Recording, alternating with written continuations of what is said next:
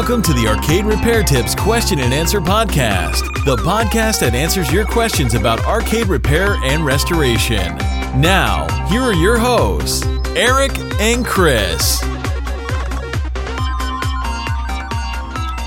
Welcome to Arcade Repair Tips, episode 67. I'm your host, Erich, and with me is my co host, Rusty. Hey, Rusty. Good evening, Erich. How are you today? I'm doing great. How about yourself? Fantastic. Let's get into what's been going on with your world and my world as far as arcade stuff goes. What's uh, what's new with you and your uh, your two businesses, your two your two Yep. separate Yeah, arcade businesses? How about the uh, how about the key arcades? Anything new Well, the and exciting arcade- there? Yeah, it's it took a slow turn down. Uh, of course, after the hurricane and everything slowed down, a lot of I had a lot of repair work that was matter of fact that was hurricane related. I actually got in a uh, Miss Pac Man Galaga 25th anniversary cabaret cabinet, and it was it was badly redone. It was messed up from the bottom, and on the bottom where the water got to it, and the uh, they looked like they took a pickaxe and then bondoed it. It was it was it was terrible. How high did the water get? Um, it got up. Well, you know, it's interesting because I it looked like it got high enough to get into to where the board was, but the boards were unaffected. So evidently, it may have just got low enough, just low enough for it to to soak into the to the particle board, and it just you know sweeped up the up the boards there. But um, it probably about a foot and a half. Wow. He should have cut it off and and you know redid that, but um, and just redid the whole wood. But nice looking cabinet. But what's interesting about it, and and maybe you can even give us some point some point to it. it it's a monitor issue, and we thought I'm trying to think now exactly how it came in and presented. Oh, it I've got green raster retrace lines. Interesting. Which now, as soon as you say that, the first thing that comes to mind for me is the you know you have the red, green, and blue bias and drive Yep. on the neck board. I w- it- you'll see retrace lines if the drive is too high. So that's the first thing that I think of. Yep. Yep. And I've turned down the and the bias drive and the cutoff doesn't change it. Really, Yeah. So I swapped the pins to get see if if know, it followed the red, if like if followed- right, yep, if it followed yep. the color. Yep. And the red got really bright, but or where the red was supposed to be, it got really bright, but I still got the green raster lines.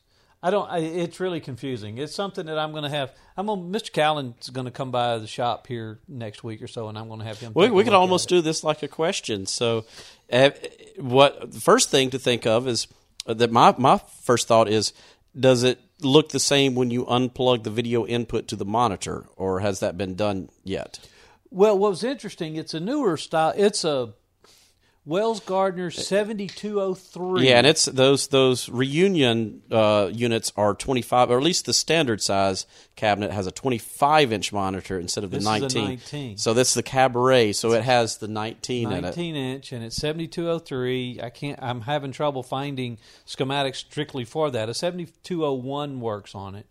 But um and I tried to plug in I have that um all the little box that makes the Test the test patterns Yeah, is that if that's the one, uh, Ken's? Is that yours or is No, it? it's mine. I bought Okay. it off of. I bought it from thing, and it's worked on every monitor. Right. And I've hooked it up, but I just get scrambled. I can't get it to sync. Mm-hmm.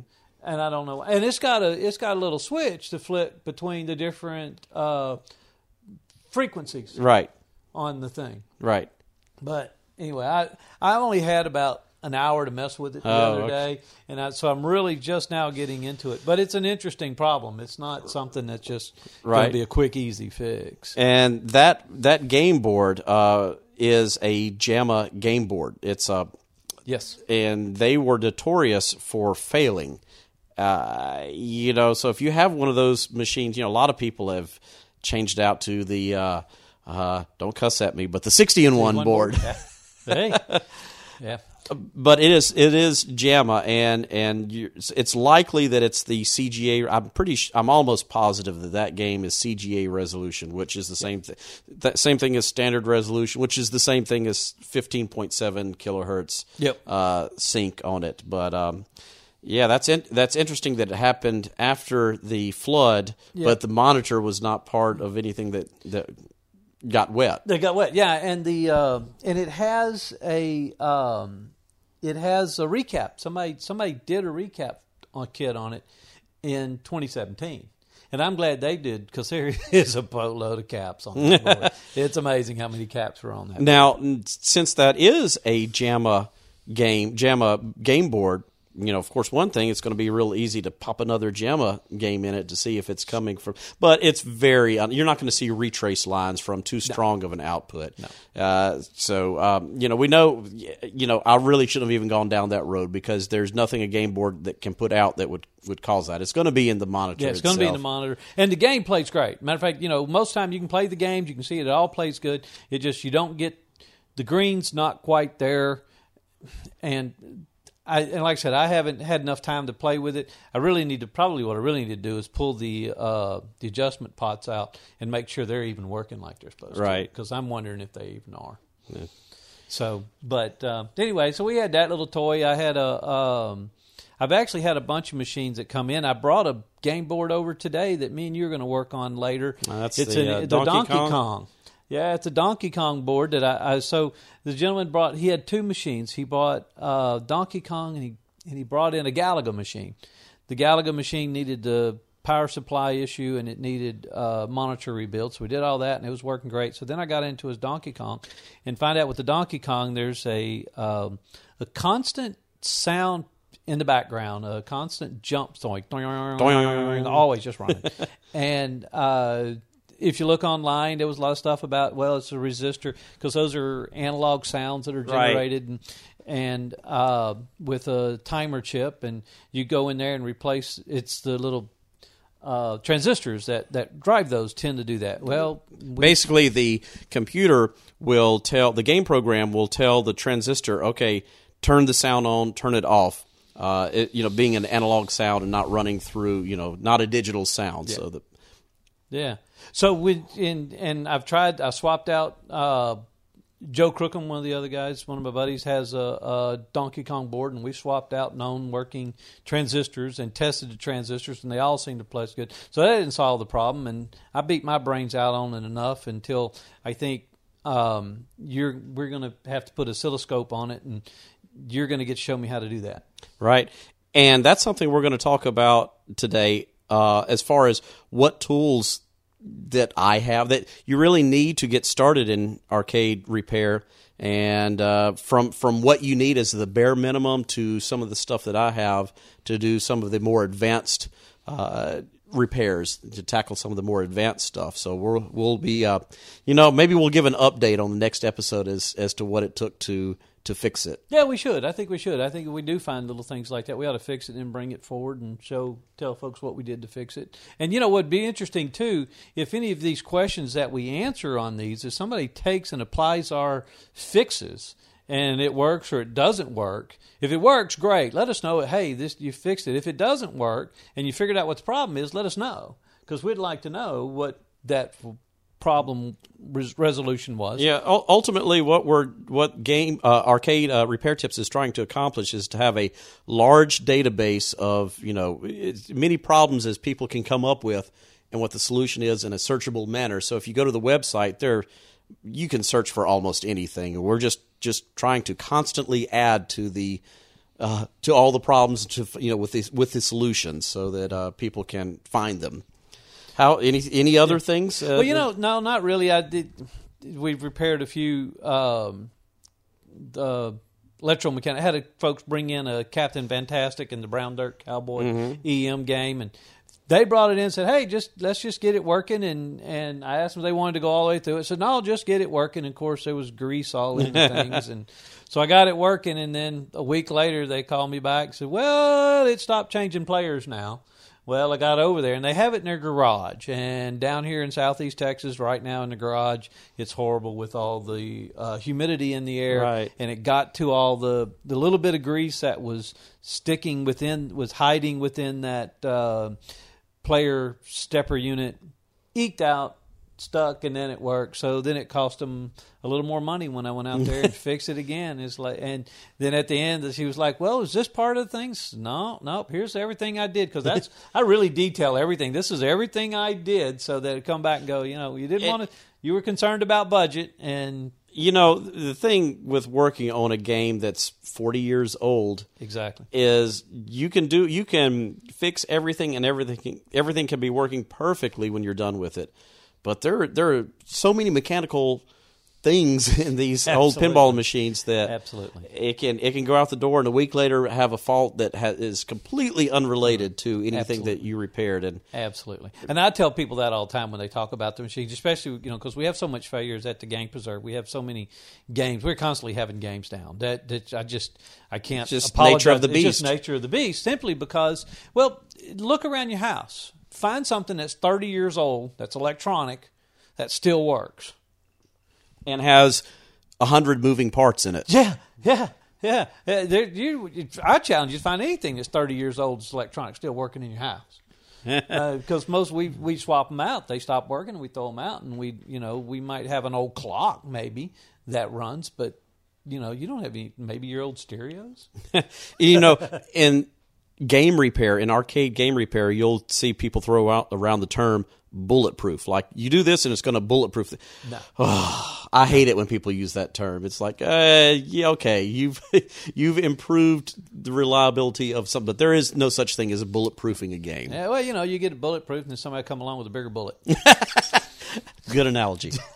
yep. But anyway, so that you know we've had some had some interesting things to play with uh, over the last since we since we had this, and then of course the game preserve has really.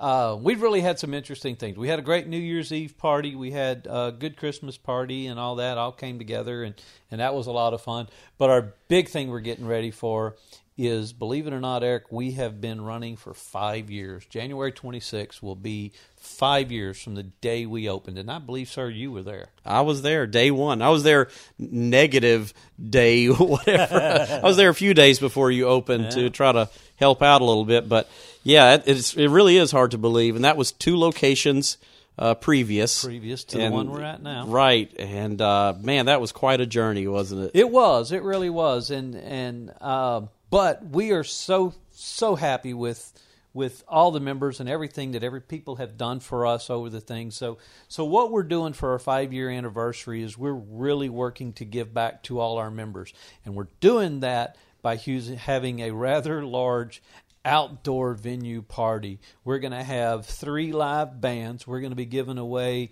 a uh, 60 and 1 multicade game to a member. We're going to have So not a raffle, but just an outright. If you're a member, if you're a member, you got to come. If you're a member and you come by during the week of that that week of our anniversary week, you come by, check in. We'll sign. We'll put a ticket with your name on it in the pot, and you have a chance to win. It doesn't cost you a dime to things. Oh, that's and to come to the party, if you're a member, doesn't cost you a dime to come to the party. what's the date? It's January 26th, which is exactly five years, and it's a Friday. And some people, why don't you put it on Saturday? You know, we can do it on a Friday because that's that's the day. That's exactly five days, five years ago, and and it, You're going to have so much fun. You need two days to recover. Oh yeah, absolutely. And, and pick up all day. We're going to have games on the outside. We're going to we are working on several other surprises coming along.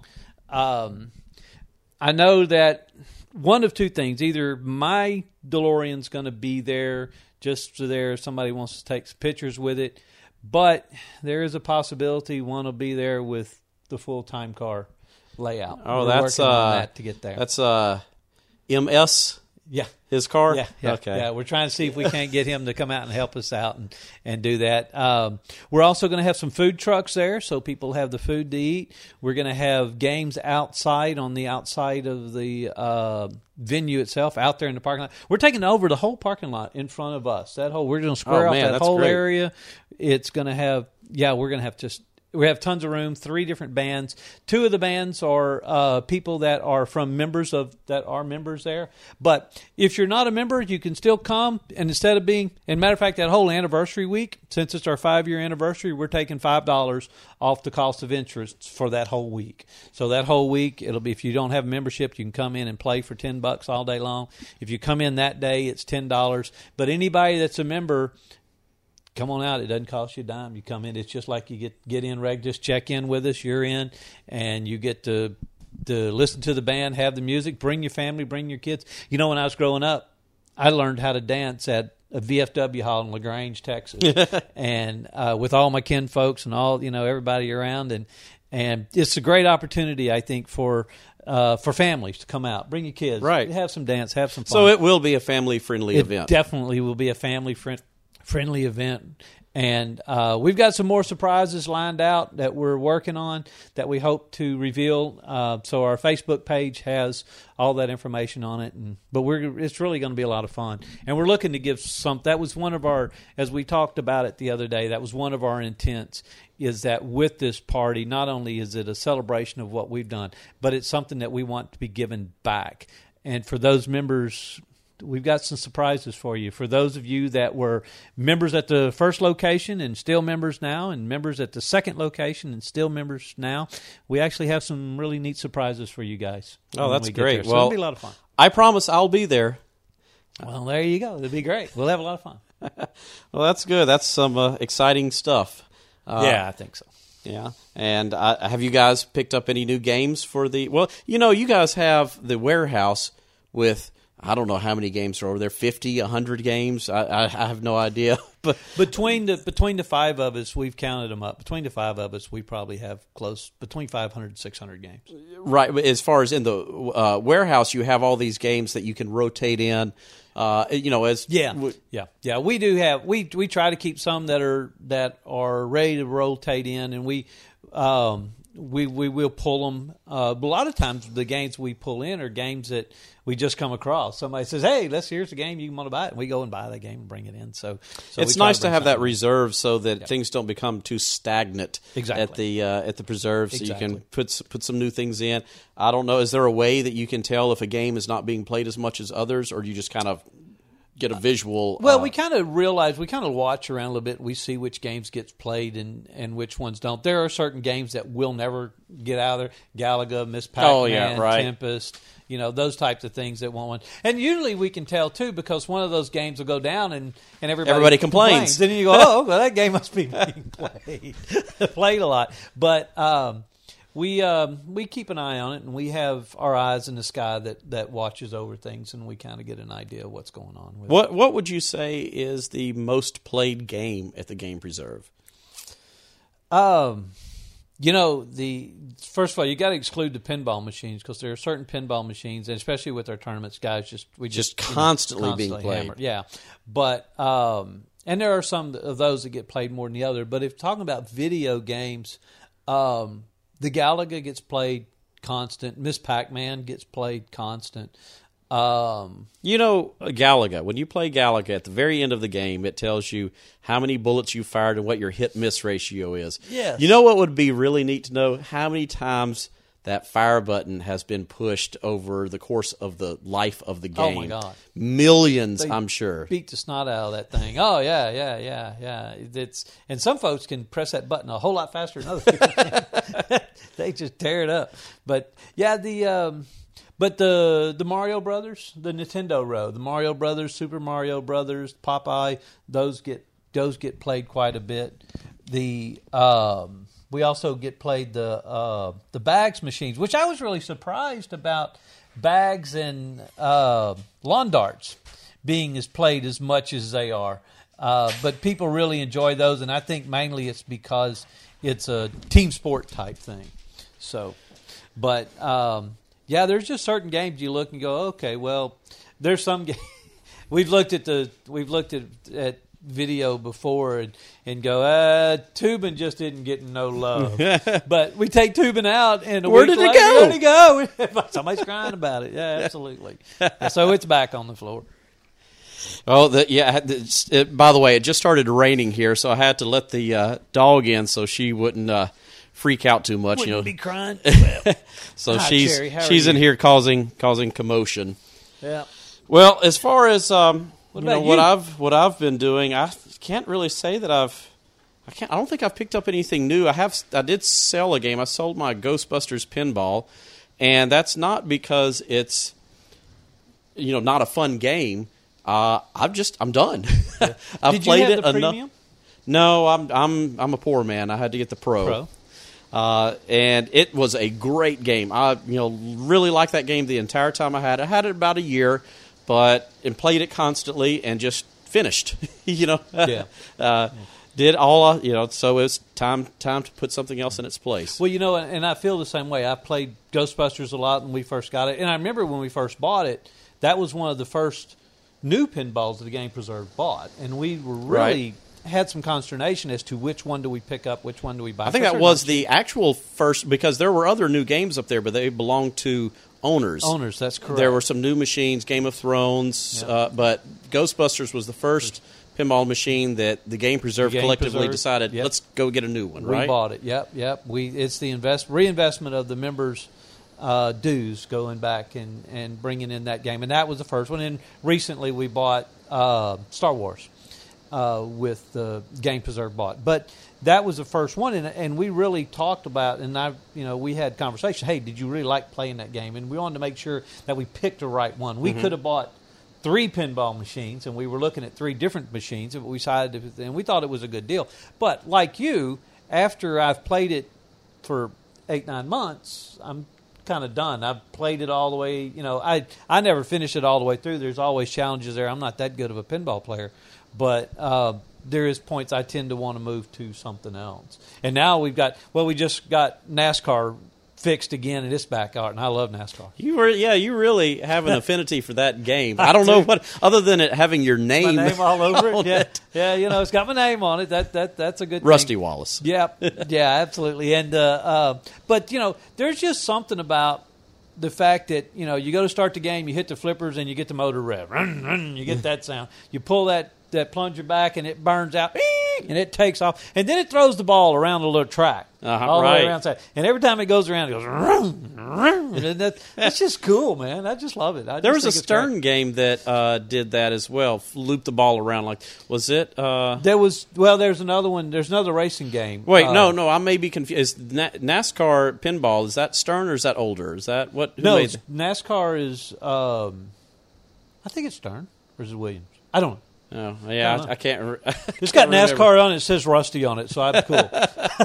I don't. I really don't remember which one it is, but there is another one. There It's is another racing- pinball machine that Yeah. has that big looper. And the the ball goes down uh, around below where the uh, the drain is, where yeah. the out hole yeah, is, yeah, and it passes goes, up the goes things around. goes around. Yeah, that's just great. I just love that. And there's and there's even a, a couple of modes and multi balls where you're while you're playing on the playfield, you got this ball rolling around, run, run, Yeah. running around while you're playing. It just adds so much to it. Yeah. I really enjoy the game. Uh, good deal. But- well, I think that's the only transaction I've had since the last podcast. We, uh, I'm going to have to find something to replace the pinball machine that I sold, and I'm not sure what I'm going to get. I, have you seen? Were you at Texas Pinball Festival last year? Yes. Did you see? Uh, well, at the time, it was called Total Annihilation, and now it's called Total Nuclear Annihilation. Uh, it was what it was his what is his name Scott Danesi am I pronouncing that right um, it's a homebrew pinball machine and it had just people went crazy over it and myself included it was just such a fun game I remember you telling me to go look at it, and I go did go and play it. It is a unique game. and they basically it was taken over by not taken over but it was built by spooky spooky pinball. Oh, they so they're doing the They're- they've- doing the production. they're doing the production of it so he added artwork to it. And when it was at texas pinball festival there was no playfield artwork on it. But it's man it's such a such a great machine. Play it's so fast so fun. The music is great on it. And uh, it's being you know shipped out now. Uh, one of our local collectors keith is getting one Oh, tomorrow. he? Oh, cool. as a matter of fact, he's number ninety something. So he was he's been tracking the game. It's it's, it's in Dallas. He's been it's in, over it, Yeah, it's uh, it, he's funny. watching the progress of the freight truck making it to his house. No, that's funny. Uh, so maybe one of those. You know, um, not sure what's going to replace it. So, have you played the Guardians of the Galaxy? I have. And what'd you think It about it? was okay. It was okay. It was no, no. That was a segue. Okay, so this is this is my this is my opinion of it. okay. Uh, there's some good and some bad there. Good, I li- is I like the gameplay itself. The layout of the table, I think, is pretty good. The bad is I, I need to back up a little bit. So I had an Aerosmith pinball here for I don't know a half a year or so. And Aerosmith pinball has, I think it was seven games. Se- uh, I'm sorry, seven songs, seven Aerosmith songs that it plays. And let me tell you, those seven songs Gets old? get old really fast. Yeah. To the point where when Aerosmith comes on the radio now, I don't change enjoy it anymore because it just takes me back to hearing it over and over and over on the pinball machine. Okay, now let's fast forward to Guardians of the Galaxy. Four songs. Oh no. Why, that's three less than what drove me crazy. uh, I don't know. Maybe maybe they'll add more songs in software update, and that sounds very petty, very trivial when you're talking about the quantity of songs that it plays. But in the uh, I don't know hour and a half I was at the place that had it, it became noticeable how often it was playing you know same the same song. song. And there's a focus on the the music. It's not like it's just kind of background. It's it's it's in the forefront. This, the the song is in the forefront. So, Yeah, it's, so it's part of the gameplay. yeah, Yeah. Well, see, and and that's a very good point because people always ask us at the Game Preserve, "Hey, can you get an ACDC? Can you get an Aerosmith? Can you get a Metallica? Can you get?" And you know, we were talking about what game do we want to purchase? You know, if we pick up another game, which one? And I love Galaxy Garden of Galaxy movies. I love the movies. I love the songs in it. The music makes it, and so the music should be forefront of the pinball machine. But for us in the in a in a large arcade, having a musical pinball machine that that has a lot to do with the gameplay makes it difficult because then you have to crank it up to hear it. yeah And then you have to crank up the, The next one- to hear that. Then the yeah, next right. one, and the next thing, everything just blur, blaring. And, and you know, we we want to make it to where you're still enjoyable. So that's really what we haven't picked up. So it's interesting that you say that that music is is that much of a on the the portion of the gameplay. Right and it's not a bad choice of songs in fact i don't I sh- it should be ingrained in my head as far as what songs they were i don't remember right now but Yeah. and you know they were it was they were okay you know good uh, good Uh-huh. music but it just you know it's going to be very repetitive but the gameplay itself was was pretty good It looked the the playfield looked pretty similar to some of the other ones that we've seen. Yeah. Okay. You know when you go to Taco Bell, they have about ten ingredients. They have flour And they tortillas. just mix 'em up. They have ground beef. they have beans. They have Yep. cheese. And man, every month they can come up with the name of a new item that you buy, but it's the same ingredients. They're just rearranging and Yeah, Same- yeah, it's the yeah. same thing with pinball. There's only so many. I mean, you're you kind of have. You know, you're going to have your flippers in the same place. You're going to have the slingshots in the same place. The, you know, you're going to have pop ball. There's only so many things that you can do with it. It's hard to be innovative with pinball. Uh, you can have fa- you know toys that no one has has seen on it before, but Yeah. ultimately, it's there's only so many things you can do with it. Yeah, you know, and that, that's true. I actually have got a uh, gentleman that came in that I worked on his. Uh, he bought uh, he bought the Flash pinball from me the other day, and he was looking at EMs, and I have a uh, a Masquerade electromechanical pinball machine. It's early Gottlieb, and it has four flippers on it two down at the bottom and two midway up the field. I mean, all the way up the playfield. There's two, and that's something we did see in a lot of the older machines. Is you see a different, a whole different pinball layout. Captain Fantastic has two flippers side by side, right next to each other on the lower lower left, and it's got two flippers on the right, but one of them's up playfield a little bit, shoot targets on side. So, so they did experiment with a lot of different uh, layouts, but now a lot of it's come back to just the same layout. You know, I think there was.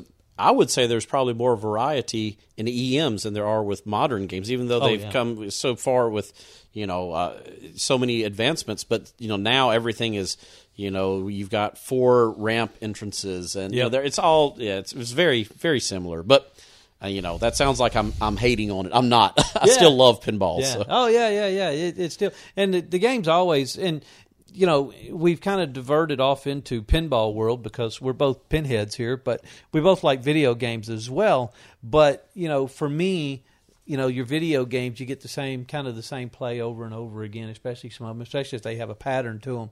But with pinball, Very you- random. it's very random. Every game's different. Every game's different. So, but anyway, Well, let's segue into our next segment. Uh, let's talk a little bit about tools. I know some tools. Did I did I No, open that up to a? No, just recently, but that's okay. We're we're, we're working through it. It's all good.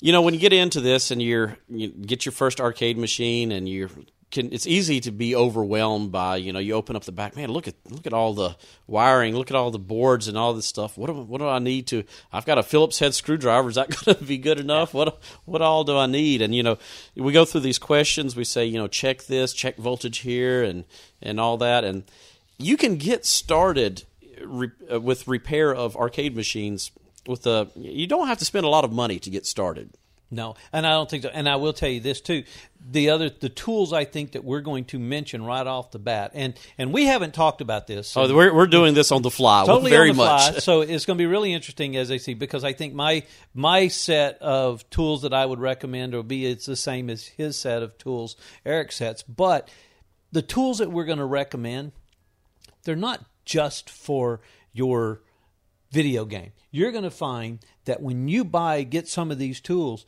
you will still use them in other things around your house. That's right. You can now you'll be able to fix your blender. Exactly, exactly. You'll be able to go and figure things out. Now, why is that doorbell not working? And and next thing you know, your wife's going to be asking, "Would you stop tearing stuff up? So you leave it alone. It'll be fine. We'll haul somebody else. Let them fix it." No, baby, I can do it.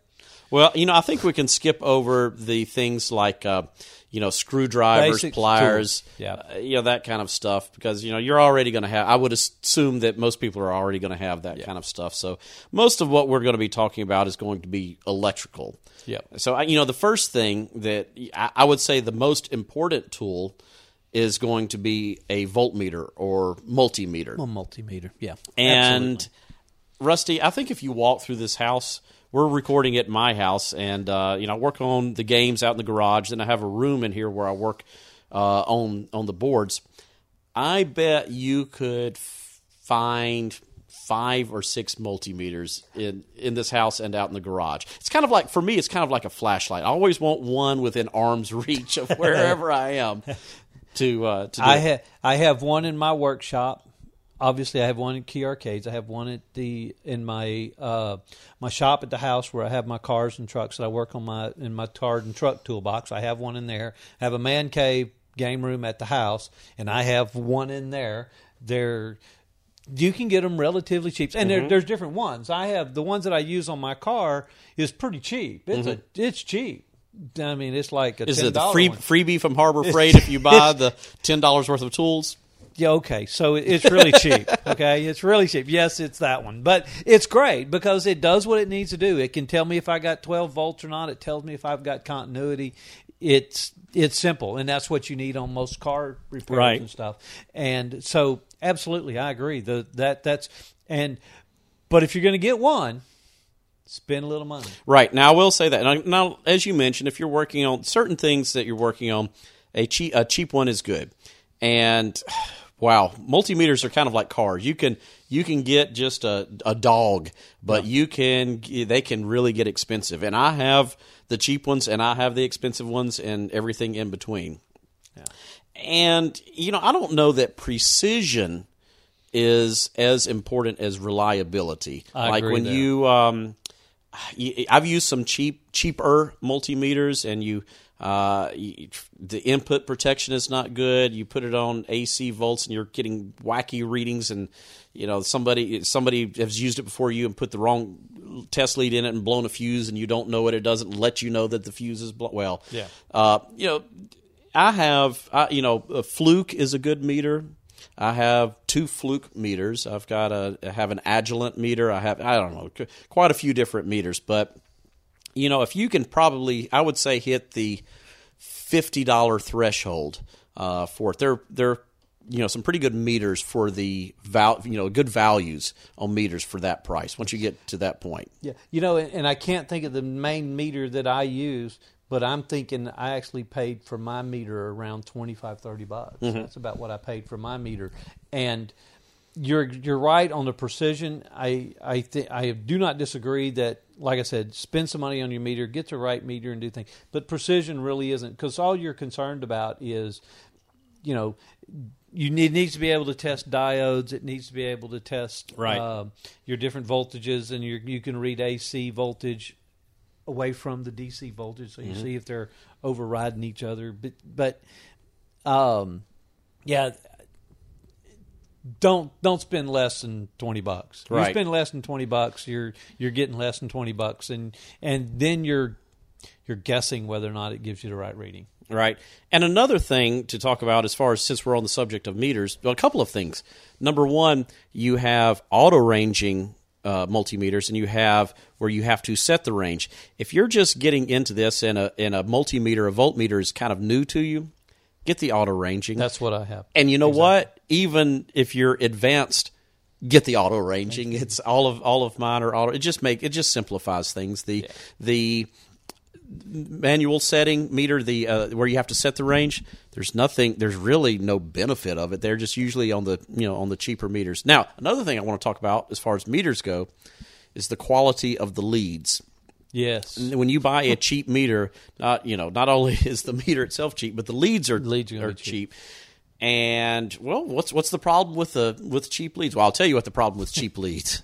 The point, uh, the where you're actually probing.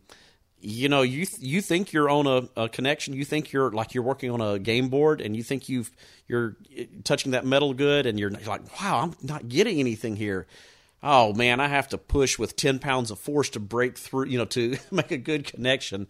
Yeah. And, you know, you get a good set of leads. These, uh, like the, the wires, them- on the nicer ones, the wires are like a silicone based uh, insulation. They're Yep. very, you know, you're not going to have to worry about, uh, it just, they're just so much better. Yeah, they really are, and and and and it goes back to what I said a while ago. You you a meter is there to tell you something is working or not, Mm-hmm. and if you can't trust your meter, you can't trust your leads. Right. That whether or not that lead is giving you the right resistance value, or is it kind of broke and you got to wiggle the wire? Mm-hmm. I've seen people say, "Well, you know, if you hold that, I know that's my meter. Just hold that wire like that, and you can get that." Now, how am I going to test continuity if you, if your lead's not even? So, yeah, you, that that's a very valid point. you know everything when you're doing repairs everything is dependent upon the previous step being correct in other words okay i've got you know i don't have voltage here. Let's go on to the next. Well what if you know you do have voltage but your your meter is not you know reading properly. You're going on to the net you're chasing your tail you know? So you uh, anyway i think we've i think i've beat that horse Yeah. to death Get a decent meter. Just get a good get a good that's, meter That's your first thing you're going to buy. Get a decent meter, and you'll use it around the house. yeah I exactly. I, yeah, I use it for all kinds of things Grab it all the time. what uh okay rusty what you how about how about uh something else you use common common item Well, the next thing is is um, and this may be where we have some disagreement on is the soldering iron.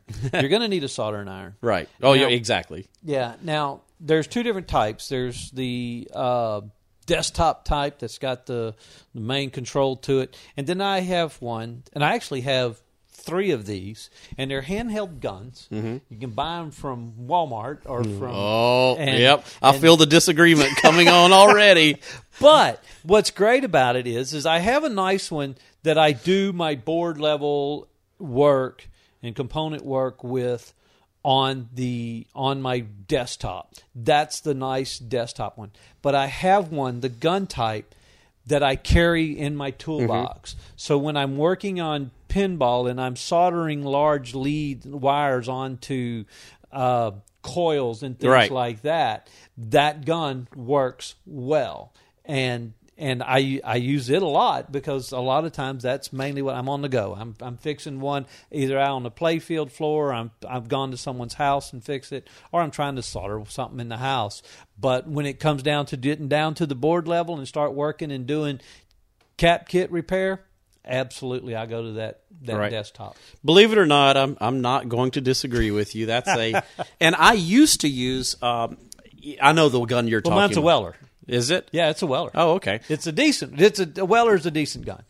and there are I don't know if yours is this type, but there are the type of uh, the the gun that has um, like I'm trying to describe this since I since we can't do anything visual through these microphones. Um, you basically the the tip of it it, it goes out has a point turns around and comes back in. So you can Oh, if no, you can kind of like envision yeah it's it's like an element with and it goes and it's like a resistive element and it gets and I have used those before and they work they work well that you know can uh, produce a lot of a lot of heat. Like you said when you're working when you're soldering wires to solenoids under a uh, you know you you really have to have not only the heat but it has to recover quickly or it has to be able to maintain that temperature. Maintain the heat, and little cheap soldering irons can still get just as hot. They'll say, you know, however many watts they are or how or how hot they will get. But you touch it to a large surface, a large mass of metal, they can't keep out. up. It just yeah, it pulls that out. the temperature of the tip down so much, and that's where your nicer soldering stations come in. Now, having said that, for uh, like if you want to have a portable like a gun, which is going to have a lar- uh, the guns usually have a larger tip. Usually, you can get some with smaller tips, but the ones that have a lot of power are going to have a large tip. They're um, they're you know like I said, they're good for working on pinball machines and, and such. Those are you know nice um, nice ones to carry carry with you, and you can get those relatively cheap. Yep. You can pick those up at Sears. You said you you bought Walmart, one from 20 bucks. Walmart. Yeah, the Weller ones you can find at Walmart or uh, Home Depot, Lowe's Right. as well. Uh, now, once you go up to a desk station, um, uh, or uh, is that the right word for it? One that you, you put on your bench. Yeah. Um, which is you know going to be a two piece deal. You've got your base, and then your uh, the iron kind of fits into a little holder. I have two two of those, and they're both Weller stations. They're in the you know mid hundred dollar range, and they go up from there. Yeah. Uh, and there are cheaper ones that you know a lot of people are very happy with in the say starting at maybe seventy five dollars.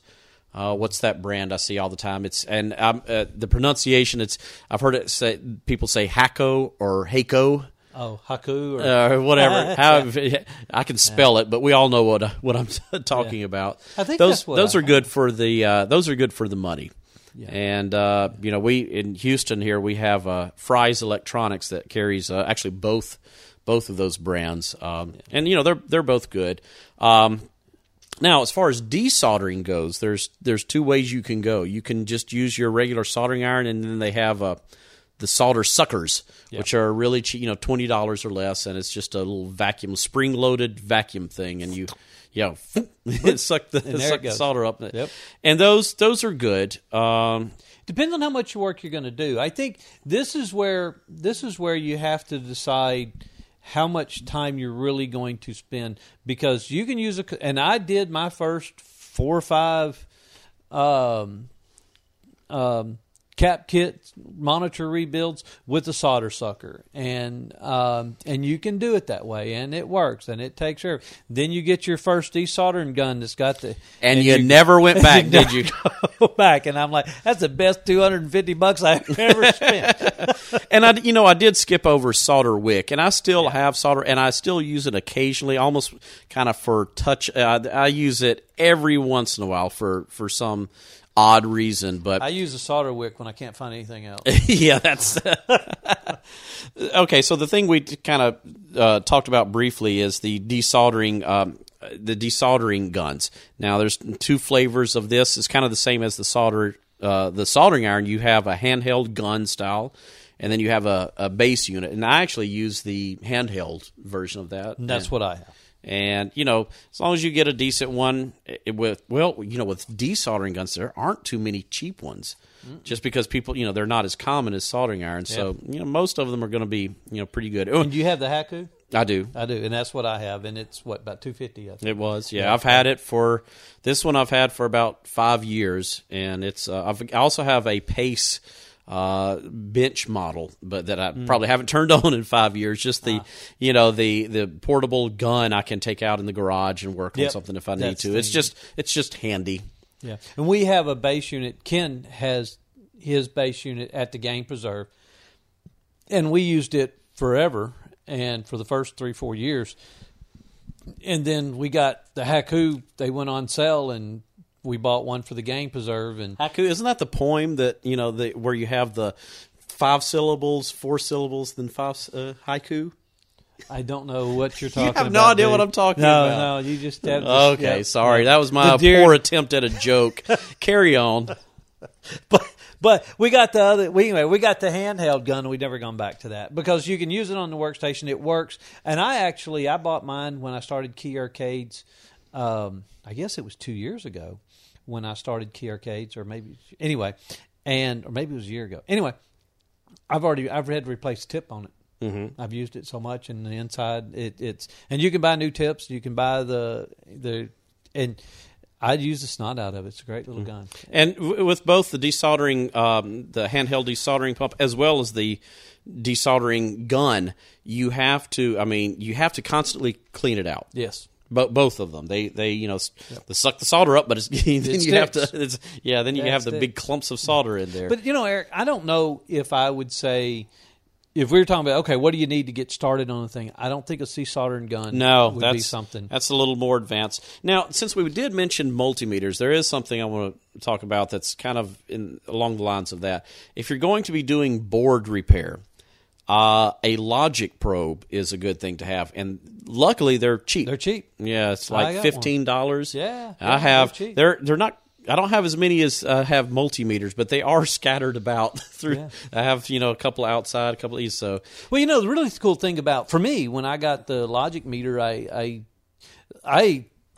I, every time I hook up a lot of logic meter and I use it and I'm like probing on the boards and things, I just can't help thinking every time, well that that's cool. I can push that button. I see that work. Oh, that's I can see I can electricity. yeah, I can see I can see this board talking, the components of this board talking to itself. It's awesome. It's just And I guess we could briefly, desc- you know, okay, hey Erich, what's a logic probe? So Yeah. a logic probe is just you have two alligator clips on it for your connects to your positive and to your ground. That can either be five volts or they can, if you're, you know, it can actually hook up to twelve volts if you're working on CMOS chips. Uh, but anyway, the point of it is, it lets you see. It's kind of like a multimeter, in that it will. Um, let you know if it's at the what you're probing is at five volts or if it's at ground, but more importantly, it will let you know if pulsing is going on. So it can catch fast pulses, slow. It doesn't let you know, hey, this is a fast pulse. Hey, this is a slow pulse, or what it's doing. But it will let you know there is activity on it, uh, and that's helpful. Like uh, you'll you can see the path of the data, and you can maybe it's to a certain point, and then you you should be seeing activity, and you don't, or you will see that one of your data lines or address lines is uh, stuck high or stuck low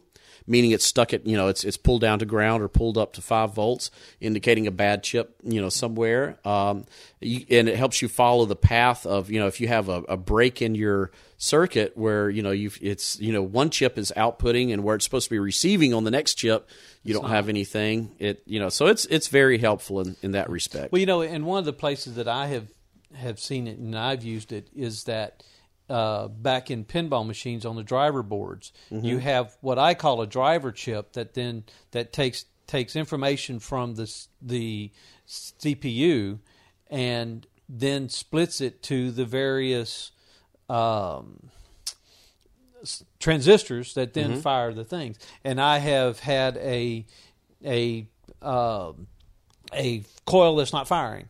Well, I check the coil. Coil's good. I follow it back to the uh, go backwards to the back driver to transistor the driver and the driver transistor, and and I've either replaced it or I'm testing it, or you can actually test it by probing it, and it clicks, bang, bang, bang, and it hits that Right. similar. But So the transistor looks like it's working. So you go, okay, well the transistors must not be getting a signal. So how do you know that the transistor Yeah. is not getting a signal without just pulling the chip and replacing? it? Right. So instead of probe. shotgunning, instead of like shotgun, replacing all components going backwards, you can take that logic probe and see Put it on right up to the main driver transistor what you know what you're what you're seeing there. Yeah. And it can catch like if you well okay so what Rusty is talking about like say you're it's a pinball machine is firing a solenoid, it's that pulse is going to be very fast. You may if you put your multimeter on it.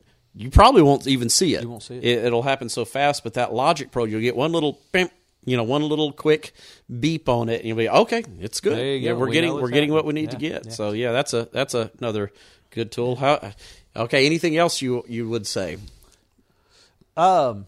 Oh, you got to have a you got to have wire strippers. Oh, You well, yeah, right. Good hand, yeah, and, and that's not what's normally that. I don't think we would cover that with what people normally have in their toolbox. Mm-hmm. A set of a good, a decent, not your cheap two dollar freebie. Yeah, don't don't go to Harbor Freight. Yeah, get get. We're a- not sponsored by Harbor Freight, are we? I hope we're not going to lose our sponsorship. there are a yeah. lot of things at Harbor Freight I own. There is. I, I get a lot of hot stuff at Harbor Freight too, but but a pair of wire strippers is not. is not one of them. Yeah, And you know, there's a lot of different types, and I'll tell you what kind I like, and you can tell me what kind you like. You know, there are there are some that are like they call them automatic strippers. You know, they kind of have this whole big mechanism when you squeeze them. They they- pull, pull it. Yeah.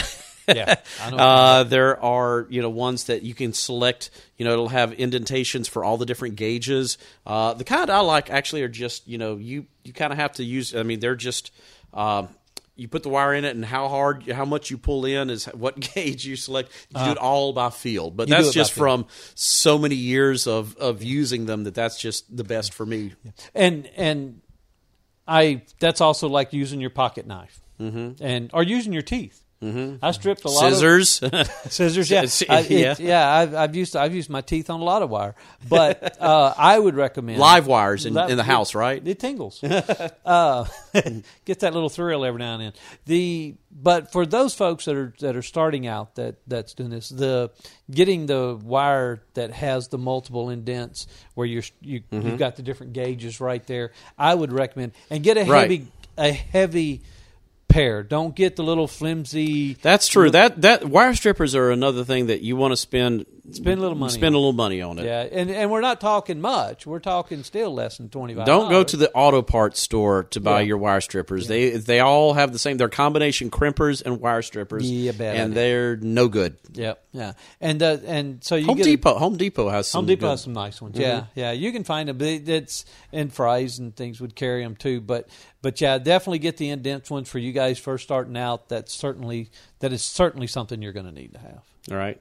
So we've got voltmeter, soldering station, logic probe, wire strippers, and you know, along the lines of wire strippers, I use crimpers a lot as well uh, for crimping terminals on, like you know, when you're wiring your uh, power supply up, uh, you know, you need to crimp ends on it. Pliers work.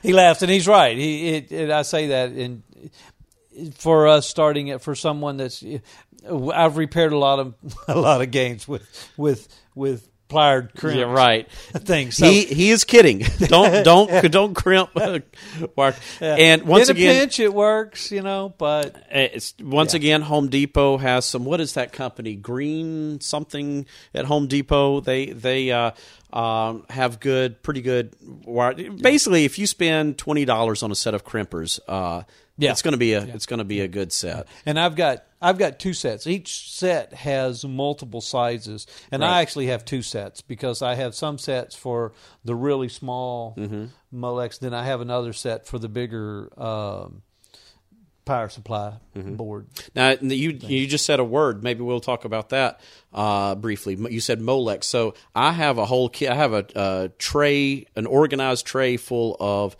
like Molex connectors. All the um, you know you, they have special crimpers that are made for like like if you think about your power supply in your game, that big white connector when you unclip it. Well, in you can build those plugs yourself Yep. And Not- sometimes you have to. not only can you, but many times you should. You you need to ha- be prepared to be able to. Uh, Rebuild you know, those. you could find another plug that has wires coming off of. You can cut those wires. You can solder into those existing wires, and you know, when you look at it, you're like, man, I sure wish that looked a little bit Yeah. better. And it's, you know, the the crimpers for you can't use the same type of crimpers for both. They have special crimpers that are made just for those little connectors, those Molex uh, connectors. And I say Molex. Molex is kind of like you know people would say Xerox for hey go go Xerox this, meaning they want to go copy it. Xerox is just a brand. Well, Molex is a brand, but I kind of use that term. Um, for And most all- people do. yeah, there's different different types of connectors, and not all of them are compatible. But um, I have a you know a whole set for for doing that, and you know once you once you start doing that, like man, I can I can make this look good, and I can do it right if I have the the the, right pro- the proper tools and components for that. Yeah, and that's really where you get into is you know, do you have one machine, or are you going to have two or three machines? Mm-hmm. You know, and I think that's where you start start building your arsenal of tools is as you collect. Because I guarantee you, you get one machine, they're like rabbits. You're going to get another yeah, one. and- it's just like tattoos. yep, you're going to get You're gonna keep keep going. and you know, I have I have I don't even want to think about how much money I have invested in tools for doing arcade repair, but that's that's the fun in it for me is is doing the repair. So I have, you know, the next we talked about the uh, voltmeter. Next next step is the logic probe. Next step after that it would be the oscilloscope. Uh, that's where you're getting pretty deep into it. I don't know. We're st- we've been going on this topic for quite a while, so maybe we'll skip over that and talk about how to use the oscilloscope. Uh, but some of the other, let's just you know talk about some of the other uh, devices, tools uh, that you like. A EEPROM burner uh, you lets you read and write your own know- EEPROMs. But you know what? Before I would jump to the EEPROM burner, because you can always you can actually just buy the chips from Right. somebody else pretty cheaply if you need a set of chips.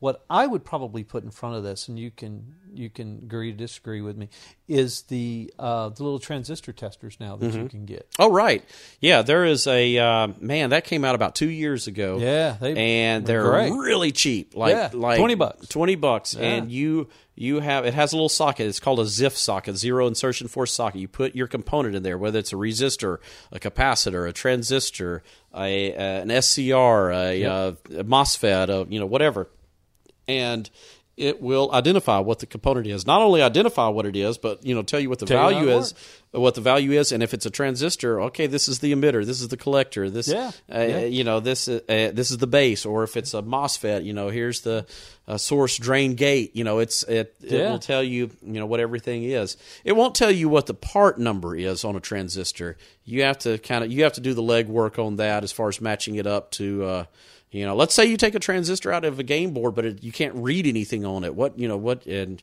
you know, you need to figure out what it is. Well, you can you know find out what type of transistor is, what the gain of it is, and so on and so forth. So I agree. That's a that's a great suggestion. Yeah, and for twenty bucks, it, it it's worth it. I use it constantly. It, it's even smart enough to know your your um capacitance. If you stick a capacitor in there, it'll actually tell you whether it's a it's a two twenty or a four seventy, or it's actually smart enough to do that. But and I was talking to somebody about this the other day. I pulled out a cap, and he was like, "Oh, Brian Goss was up at the thing. We were replacing the caps on a. Um, he was trying to test the capacitors." on the uh, the graphics card in our uh, Fix It Felix game went out, and it was the capacitors were bad. You could tell two of them were swollen up, and they would need to be replaced. He was he was going to pull them out and test the other one. I said, "What are you doing?" He said, "We're I'm going to test these and see if they're any good." I said, "Dude, they're fifty cents a piece. I got a bunch of them right over here. Uh, Just throw it away and put another one in there."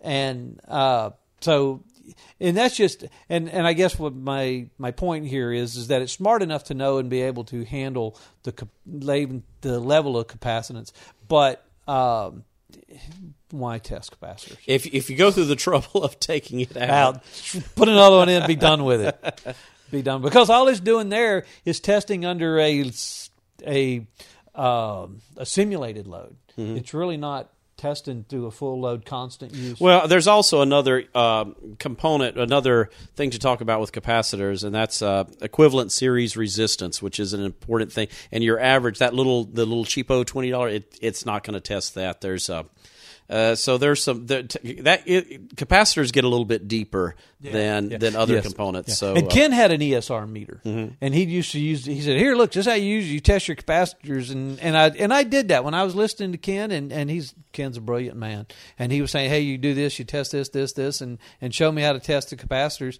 And I thought, well, that's pretty cool. Then I started buying capacitors, realized they're fifty cents a piece, and I was like, "What? My time's worth more than fifty cents." Once you've taken it out, yeah, pull it, yeah, pull the new. Just put another one in. Well, you know, and there are a few other, you know, uh, once again, I was just kind of uh, uh, mentioning other, you know, the oscilloscope that's going to be really advanced. The uh, uh, EEPROM burner, a little more advanced. The EEPROM eraser. Uh, you know, there are a lot of tools that I have that when you dig in deep into board repair, you're going to need. Yeah, yeah. And and as and actually, I think a lot of time, as for me, you know, I started out going, okay, well, here's some of these things that I need, and then when I started Key Arcades, I went out and I put a chunk of money down and and bought decent. I bought a power supply, uh, a variable power supply system. I bought. Um, the Haku, I bought the, I bought lots of different stuff, and I bought a laptop to go through all this stuff. So I, I really spent invested a lot on it. But if you're just got a computer, you just get one or two games, and you're just getting into it. Start easy. How do you know you need a Logic Probe? First time you need one, then you go buy one because they're out there. There and and you know you first time you need a Logic Probe, just go buy one. It's fifteen bucks, twenty bucks, you know. And do you need to go buy one right now? Well, if you get a game and it works, don't go buy it and just have it sitting there. Right. What do you need? Then go get one. Right. So at least my opinion, anyway. All right. Well, I think uh, Big we've we've we've uh, talked enough about that. Man, we've been talking for a long time about nothing. I think. I guess we should go on to some questions. What do Let's you think? do that. I guess we can uh, go in order. Let's okay. Let's uh, let's look at this first one. You want to read this one? Jared's. Jared said he got a arcade Star Wars machine, and the only thing I see is red, green, and blue dot in the middle of the screen. Any ideas? So he has an Atari Star Wars, which is a um vector game, and that's for what he's asking. That's rather important to know that this is a Vector vector, game. game, a color vector game. Yep. And all he has is a red, green, and blue dot in the very middle of the screen. Any ideas? Yes. Several ideas. great ideas. And there are several things to talk about here. Okay, the first thing I want to talk about is uh, is what they call a spot killer circuitry in a vector monitor. So what's going on? I guess I should talk a little bit about what, what's going on with a how a vector monitor works or what it means to uh, call something a vector game or a vector monitor. So a vector game draws its screen by making lines from point to point instead of a raster game, which we're not even going to talk about how you know what a raster is. We're just going to talk about vector. So if the game board quits sending out a signal telling where the line should be, where where it should be drawing, then it will just rest in the very middle of the screen. If there's no activity coming from the game board, it's just going to be a dot in the middle of the screen. All right. Now, that little dot, if it just stays in the middle of the screen, can burn out the phosphor uh, material that's on the uh, CRT tube. So they put some circuitry in the game, in the game monitor, that kind of watches the X and Y signal coming into the monitor, like how far left and right it should be and how far up and down it should be. And if there's no activity on it, it's it's supposed to shut down the gun, the uh, the beam, so that you don't get a burn in the middle of the screen. So if it is at its normal brightness, if if if uh, Jared hasn't messed with the brightness on the game, and I'll tell you what I mean by that in just a moment, then that means this the game board is not somehow he's not getting uh, movement on the X and Y axis, and the the spot killer circuitry is not shutting down the beam. Now, I said that uh, if uh, you know if everything's working properly, if the I'm sorry, I said if the brightness is set like it was before, uh, you can if your brightness is turned way up on the monitor. If you're like, man, I, I can't see a I don't see a screen on here. I don't see any kind of activity. Let me turn the brightness up. Maybe it's just too dark. Well, let me keep turning it up. I still don't see anything. If you turn it up all the way full brightness, it's going to kind of, I guess you could say, overpower, not overpower, but it's going to, it's going to show you that dot in the middle. The spot killer circuitry can't can't kill all of the beam. So that that's a you know make sure the brightness isn't turned all the way up and defeating the spot killer circuitry. So let's assume that the brightness is not turned all the way up. Then that, like I said, that means that there is no activity on the X and Y axis of the game board. So you know, look for the simple stuff first. Make sure you're, um, you know, you don't have any kind of break in the uh, connection that's feeding the X and Y signal into the monitor. Um, next, what you want to do is you know look at your schematic for the game. Identify you're going to have um, you're going to have X and Y output from the game board, and you're going to have red, green, and blue. Black and white vector monitors, you'll have X, Y, and Z. Z is the brightness, but there's no only one color, so it's just they call it Z. For color vector monitors, it's going to be X and Y. You know, X is left and right, Y is up and down, and red, green, and blue intensity. So find your X and Y signal coming from the game board. Get your meter out, put it on AC volts, see what you get. If everything's working properly on the game board, you're going to get somewhere between, I would say, one and four volts. Uh, it's going to vary on the X and for both the X axis and the Y axis. That means activity is coming from the game board. This is going to cut your problem in half. This is going to let you know is is there a problem with the game board or is there a problem with the monitor?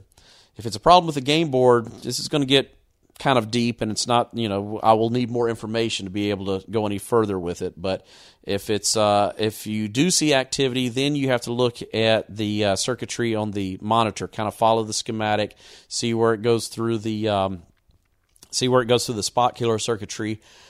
Check all of your voltages. There are there's a uh, positive uh, power supply uh, on that uh, chassis and there's a negative. Um, most Star Wars, most Atari Star Wars would come with a Wells Gardner 6100 monitor, a WG 6100. Some of them come with the um, uh, the uh, the uh, Amplifone monitor, but chances are it's going to be the Wells monitor. But either way, you're going to have a positive power supply voltage and a negative power supply voltage on the uh, deflection board. So check that first. That's the easy thing to check and um, then uh, you know next kind of you know you're just gonna have to follow the circuitry and follow the XY uh, signal through the uh, through all the amplifiers on it, make sure that's all uh, working correctly. And my garage door just opened. That means I have to pause for a minute and go help unload. Help so we'll be right back.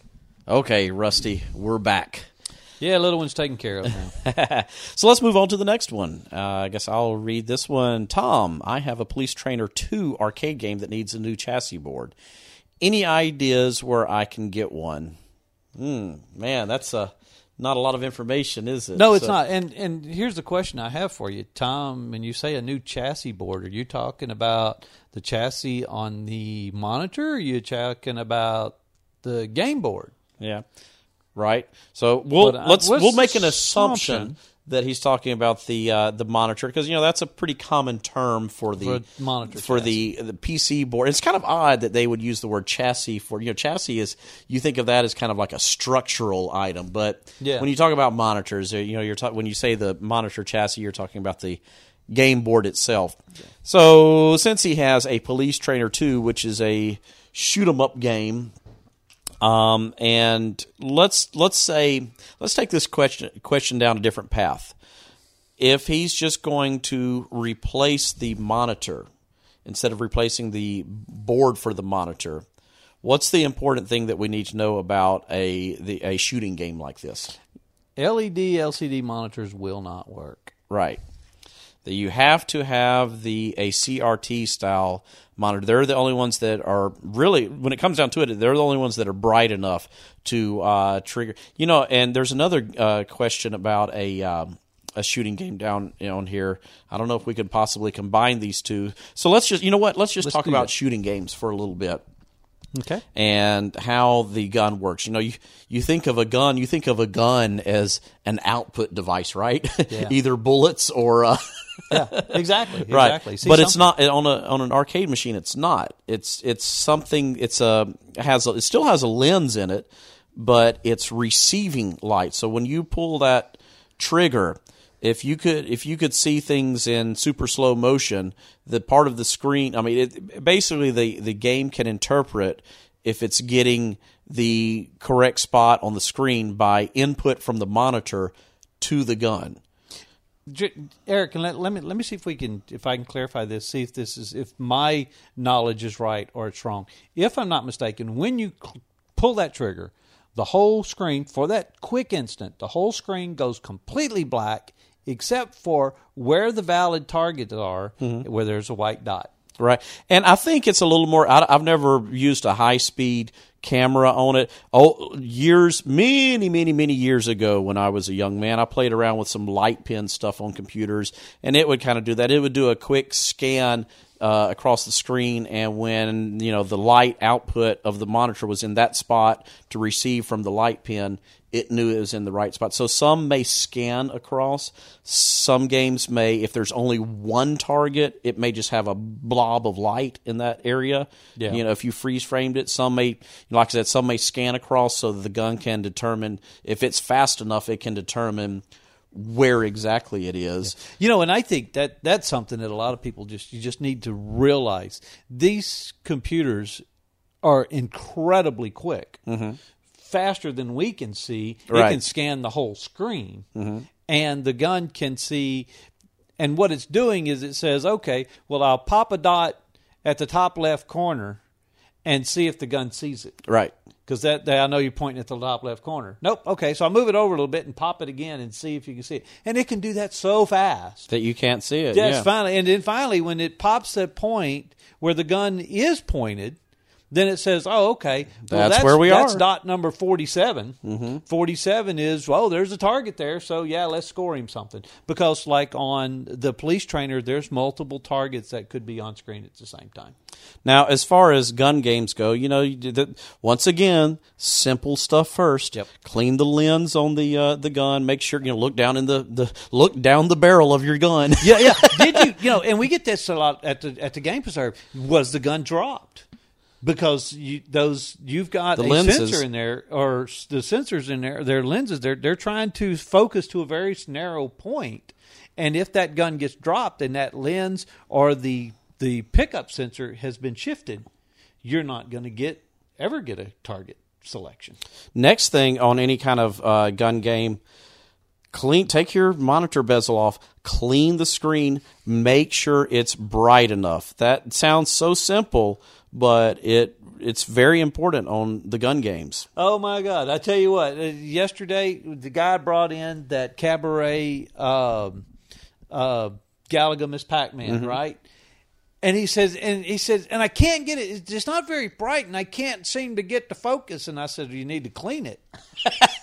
and he said, what do you mean? I said, man, I said, before we even try, because he wanted to put a tube rejuvenator on it, Right. And, I, and I've got one. I was like, but dude, you, I, we need to clean it first. And he said, is it that bad? I said, oh yeah. And and he pulled it, and I said, and we're not just going to clean the top. We're going to clean. We're going to take the glass off. We're going to clean the top. We're going to take the bottom of the glass. We're going to clean the tube. And and he was pulling the tube off, and one swipe, and it was just, Just black. black, It was just solid black of dirt, and you couldn't see it. And once he did it, it was amazing how clean it was. Well, that will mess up a gun game. Yes. It will definitely mess up a gun game.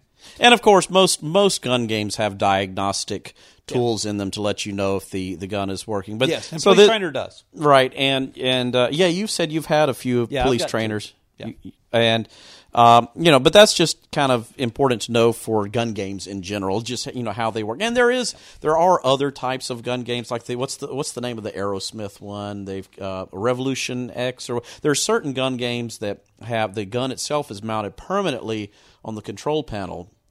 And, Oh, yeah. uh, My my uh, zombie raid is that way. and some Terminators some of those are done. They'll, have potentiometers, so Yes. it knows where the gun is. So you can actually upgrade to an LCD. Those work in a completely different Yes. manner. Uh, but for most gun games, the gun, the games where you can hold the gun in your hand, they all work like that. They that. all work like that. Yeah, and and we have done absolutely nothing to solve Tom's problem with his as a new chassis board.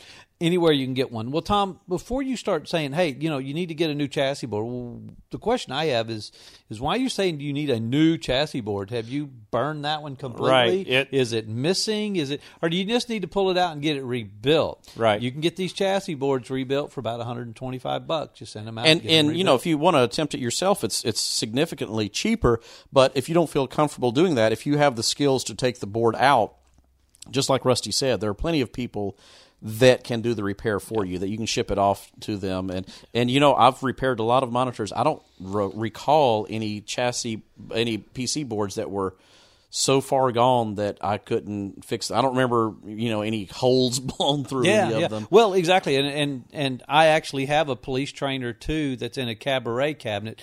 It has a 38 inch monitor in it. 38 inch monitor in a cabaret. inch- I'm not a cabaret in a showcase cabinet. Oh, okay. I'm sorry. That would be What? tough. To a- that would be tough. My God, that'd be huge. Um, but the this but what happened on it was there was a topper on it. They unscrewed the bolts from the topper, and the nut from the bolt fell, Fell. down, landed on the chassis. They never dug it out, turned it on, and Pow. yeah, there you went your chassis board. And I'm still working on that one, but it's not so far gone that I couldn't fix it. So Right. so it can be fixed. So the question is, why do you need a new one? I don't think you need a new one. I think you need to get it out, and get it repaired, Right. Or pull it out yourself and repair it. Watch if you're going to pull it. Watch how to de, de um to oh stop shocking yourself. Oh, the high voltage The high- discharge. it? Discharge it. There you go. How, That's right. Just Learn Ty- how to a police discharge it. trainer too was that uh, mid '90s? What would you say that is? And Uh, the reason why I'm, I bring that up is if you have a monitor uh, that was made, say '95 or later, it will those will usually have a bleeder resistor on the uh, for the flyback, so but it will self discharge. But you, you never want to just depend on that, in, in, you know, entirely. Especially if the if if there's a problem with the chat A lot of times there's a problem with chassis board. It never charges the monitor anyway. But if you do get some charges to the monitor, it may not shut down properly. And I tell you what, that 38 inch monitor, that dude throws a spark. yeah, It will light it will light up the room when it makes a spark. It it definitely makes a nice a nice spark. You know. I've, I don't know that I've ever seen the specs, but I think the larger the monitor, the more anode voltage they put out on the flyback. Um, I think. Uh, Yeah, you know, I, I- better I I, better do my research Yeah, before us. Yeah, I, say I know it makes sure. a really nice spark, and I do know this too.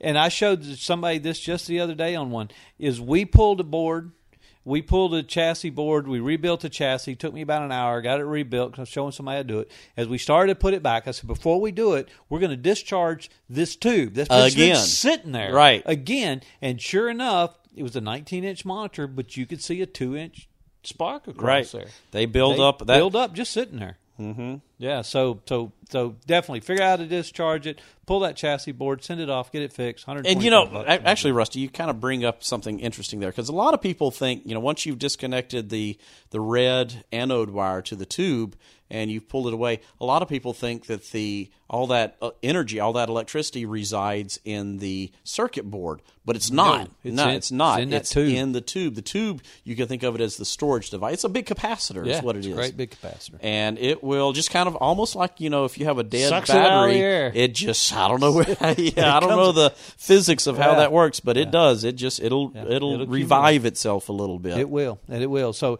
and I and I learned that the hard way. I went to move one one day and just put my hand on top of it, and it shocked the palm. You did that hand. once. I did that once, and like, well, okay, well now we know. yeah, absolutely. So that one, and there was another one down here. Um, the Shane had a question about his gun game where the guns are not working. It's almost they're not getting power to them. And technically, they do have power going going to the guns for the photo transistor. Yes. But once again, don't think of it as an emitting device. As a, it doesn't have any kind of beam coming out of the gun.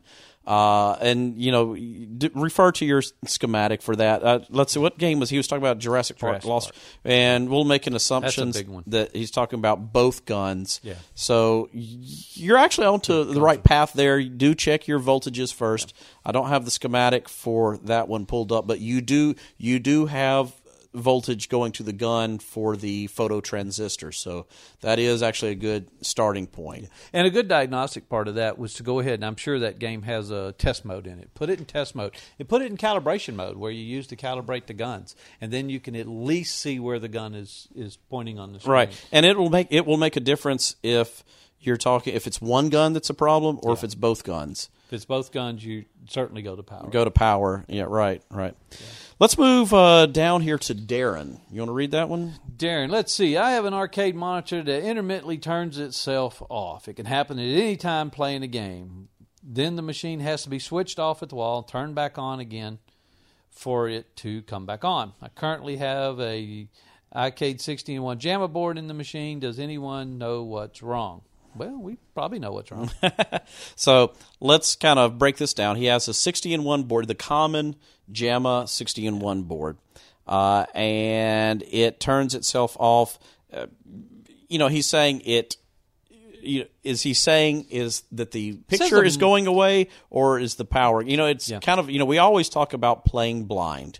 You know, are the sounds continuing? If the sounds are still going on and the monitor is blank, That's what I'm reading on. yeah, then then the one thing that's kind of nice about these 60 and 1 boards is that they have dual output. They have the CGA output through the JAMMA harness if you're using a, an older CRT monitor, but they also have a VGA output and it's real easy to take your old computer monitor. I say old Plug because most computer computer monitors now are HDMI Yeah. or DVI Yeah, or yeah, DisplayPort. Take your old computer monitor, plug it into that, and see if it's outputting a If picture. it's still there. Yeah. Yeah, if the picture's still there. Yeah. You know, these 60 and 1 boards, they're cheap.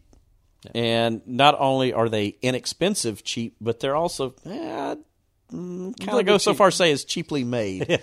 Yeah, Uh, as in they have They're a- saving money somewhere. yeah, yeah. I mean, they are they are inexpensive, and you know, I've seen my fair share of bad ones of you know just all out failure or intermittent failure.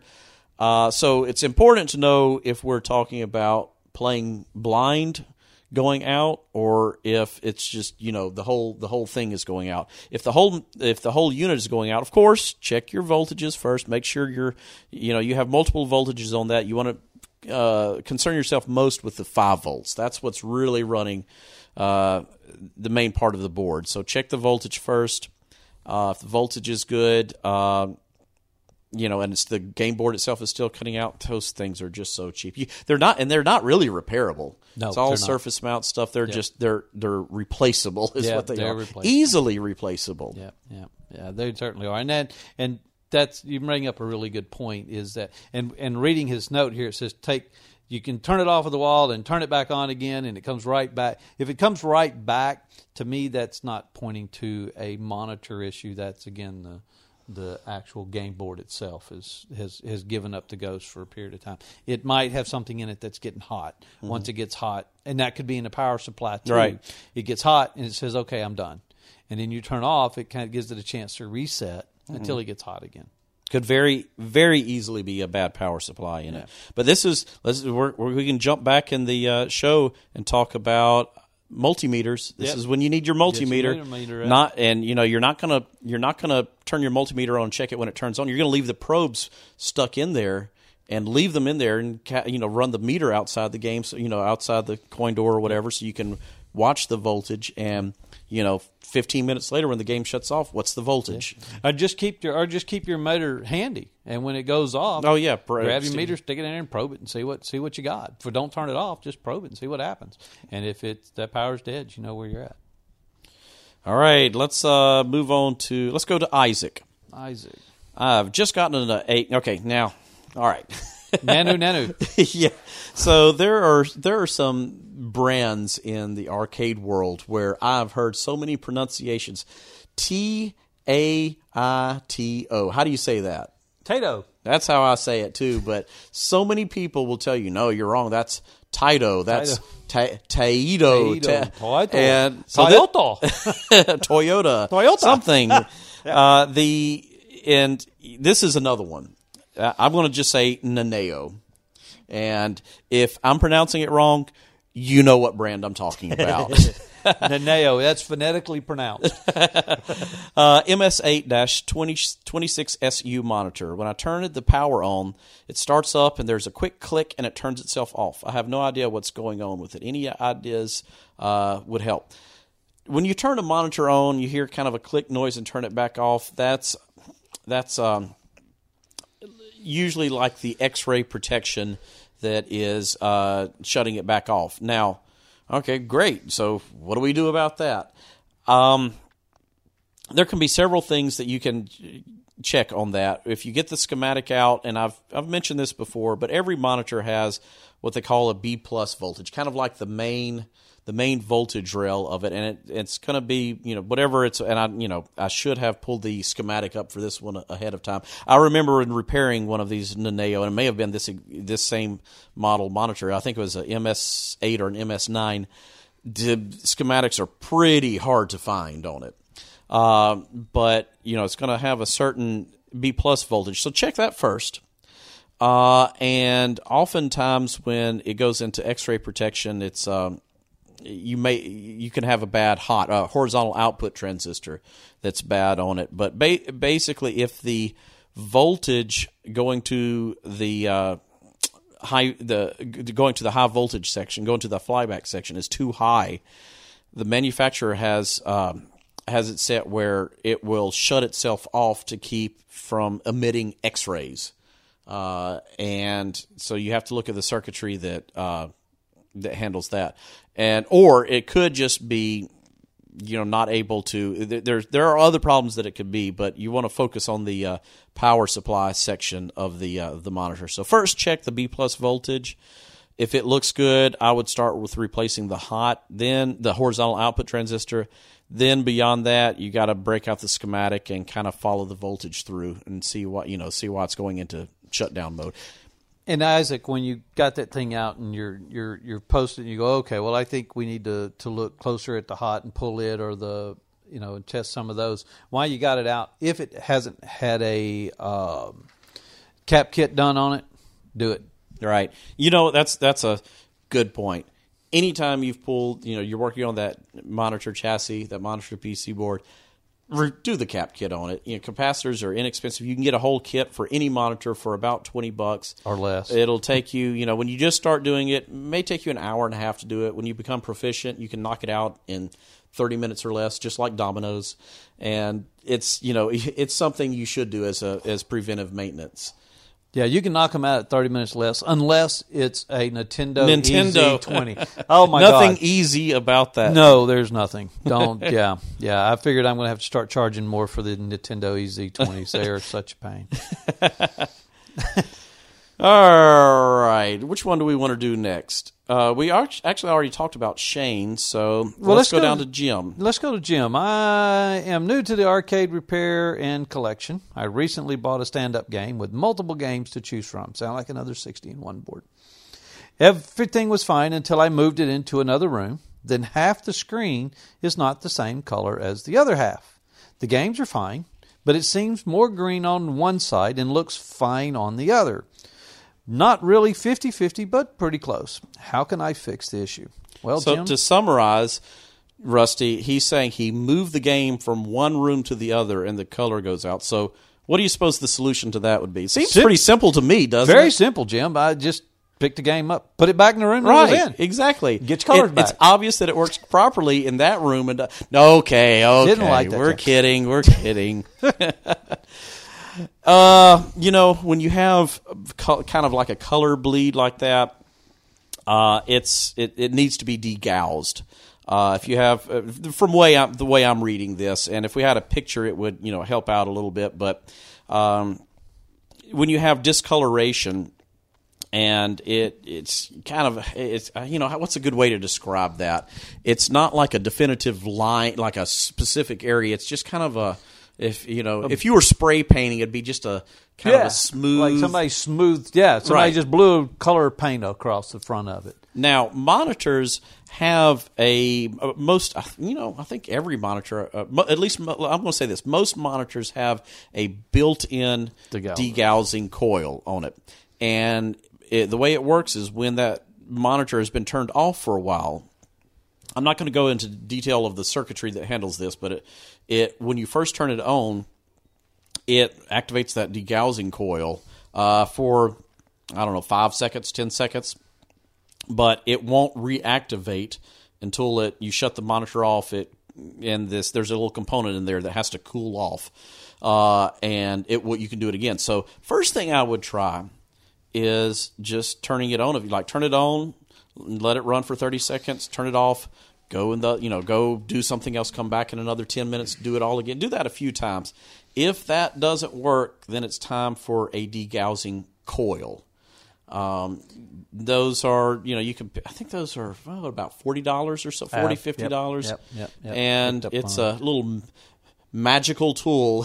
really, all it is, it's just a degaussing. It's just a loop of Loop of of wire. wire. It's a magnetic coil, and you use it. There's a little bit of an art for, form to it, I would say. Yeah, there is. There is. Get on YouTube. You can see the thing. Find somebody that's got a degaussing coil. But you know what, Erich? We were joking a while ago about moving this thing and and putting it around.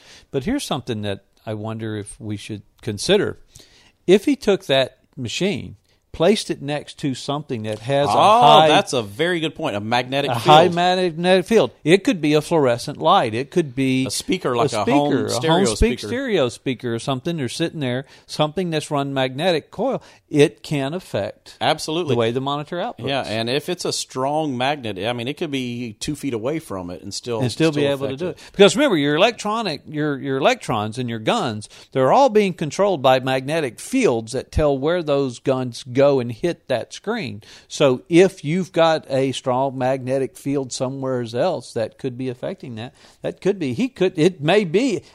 It'd be funny if he moved it back to the other room and it, and it started working. Here we it? were But- joking. yeah, here we are messing with it. But it could very well be that possibility is you've got it set next to something that's just Yeah, maybe a home stereo, a home subwoofer, like Yeah. your, your audio system. yeah. Um, Yeah, I've seen I've seen fluorescent lights do it. yeah. All right, that was Jim. So I guess we are moving on to Kayla. Hi, I've been working on multiple arcade games. They all have different problems. One of my issues is with an Ikari 3, the Rescue game. The game turns on and plays, but the whole screen, including the graphics, tend to rotate up all the time. By that, I mean the entire screen skips horizontally. What do I do? Now, when we talk about monitors, uh, you have on the back of it, you have your horizontal position, your vertical position, and such. But when they put the monitor in the game, sometimes it's laid out horizontally, like you know, like a uh, Defender would be a horizontal screen. Uh, Galaga would be a vertical screen. They you know flip it ninety degrees, sideways. and when you when you have it vertical, like say a Galaga, when you start messing with the, the all the controls on it, they're wrong. Yeah. They're- You know, when it says horizontal, you move it and like, wait a minute, it's moving moving it vertically. So you have to understand the that they they always reference when they say horizontal position or horizontal hold, which we're going to talk about. It's always assuming that the monitor is in that horizontal position, like say Defender. What's a you know what's another what's a newer game? Most most of the fighting games like a Mortal Kombat. That's that's also Oh, a lot of your sixty and one games, you are um vertically mounted. vertical, yeah, vertically mounted. like your Pac Man and and that's Dig why you, Dug a lot of people. I've had people ask me, "Hey, can I get a vert that's got like Pac Man and things, and I also want Street Fighter and the other ones?" Well, nope, sorry, because you're That's that's when you go to the nineteen and one. Those are the Yeah. uh, the horizontal. horizontal. Then you got turned sideways, and you make a difference. So horizontal hold. That is what immediately jumps to uh, jumps to mind. They uh, you know the old TVs would have horizontal hold and vertical hold, but really in the arcade you really just have the um, horizontal hold, and it you know I would start I would uh, you know look on the back of the monitor and see uh, you know play with that see if you can uh, get it to uh, to quit scrolling from that. If that doesn't work i would be concerned that you're not getting good sync with it. Usually if your sync wire coming to the monitor to the monitor and there uh, on, on a lot of the older games there are two sync wires. Newer ones there's usually usually just one, uh, horizontal and vertical combined. Make sure that it has a, a you know that you're getting a good connection there. Um, if you don't, usually it's it's it's not going to lock into the picture pro- uh, properly. It can, but it usually won't. yeah. So I think this one's going to be something really simple. And you not only that, but I would also adjust the horizontal position because if it's too far one way, it can kind of override the um, horizontal hold. I've, I've seen that happen before as Yep. well. Yep. And I will say this too: the Donkey Kong board that we're going to look at Mm-hmm. today, the monitor itself, I have a really hard time getting it to latch in Mm-hmm. and stop.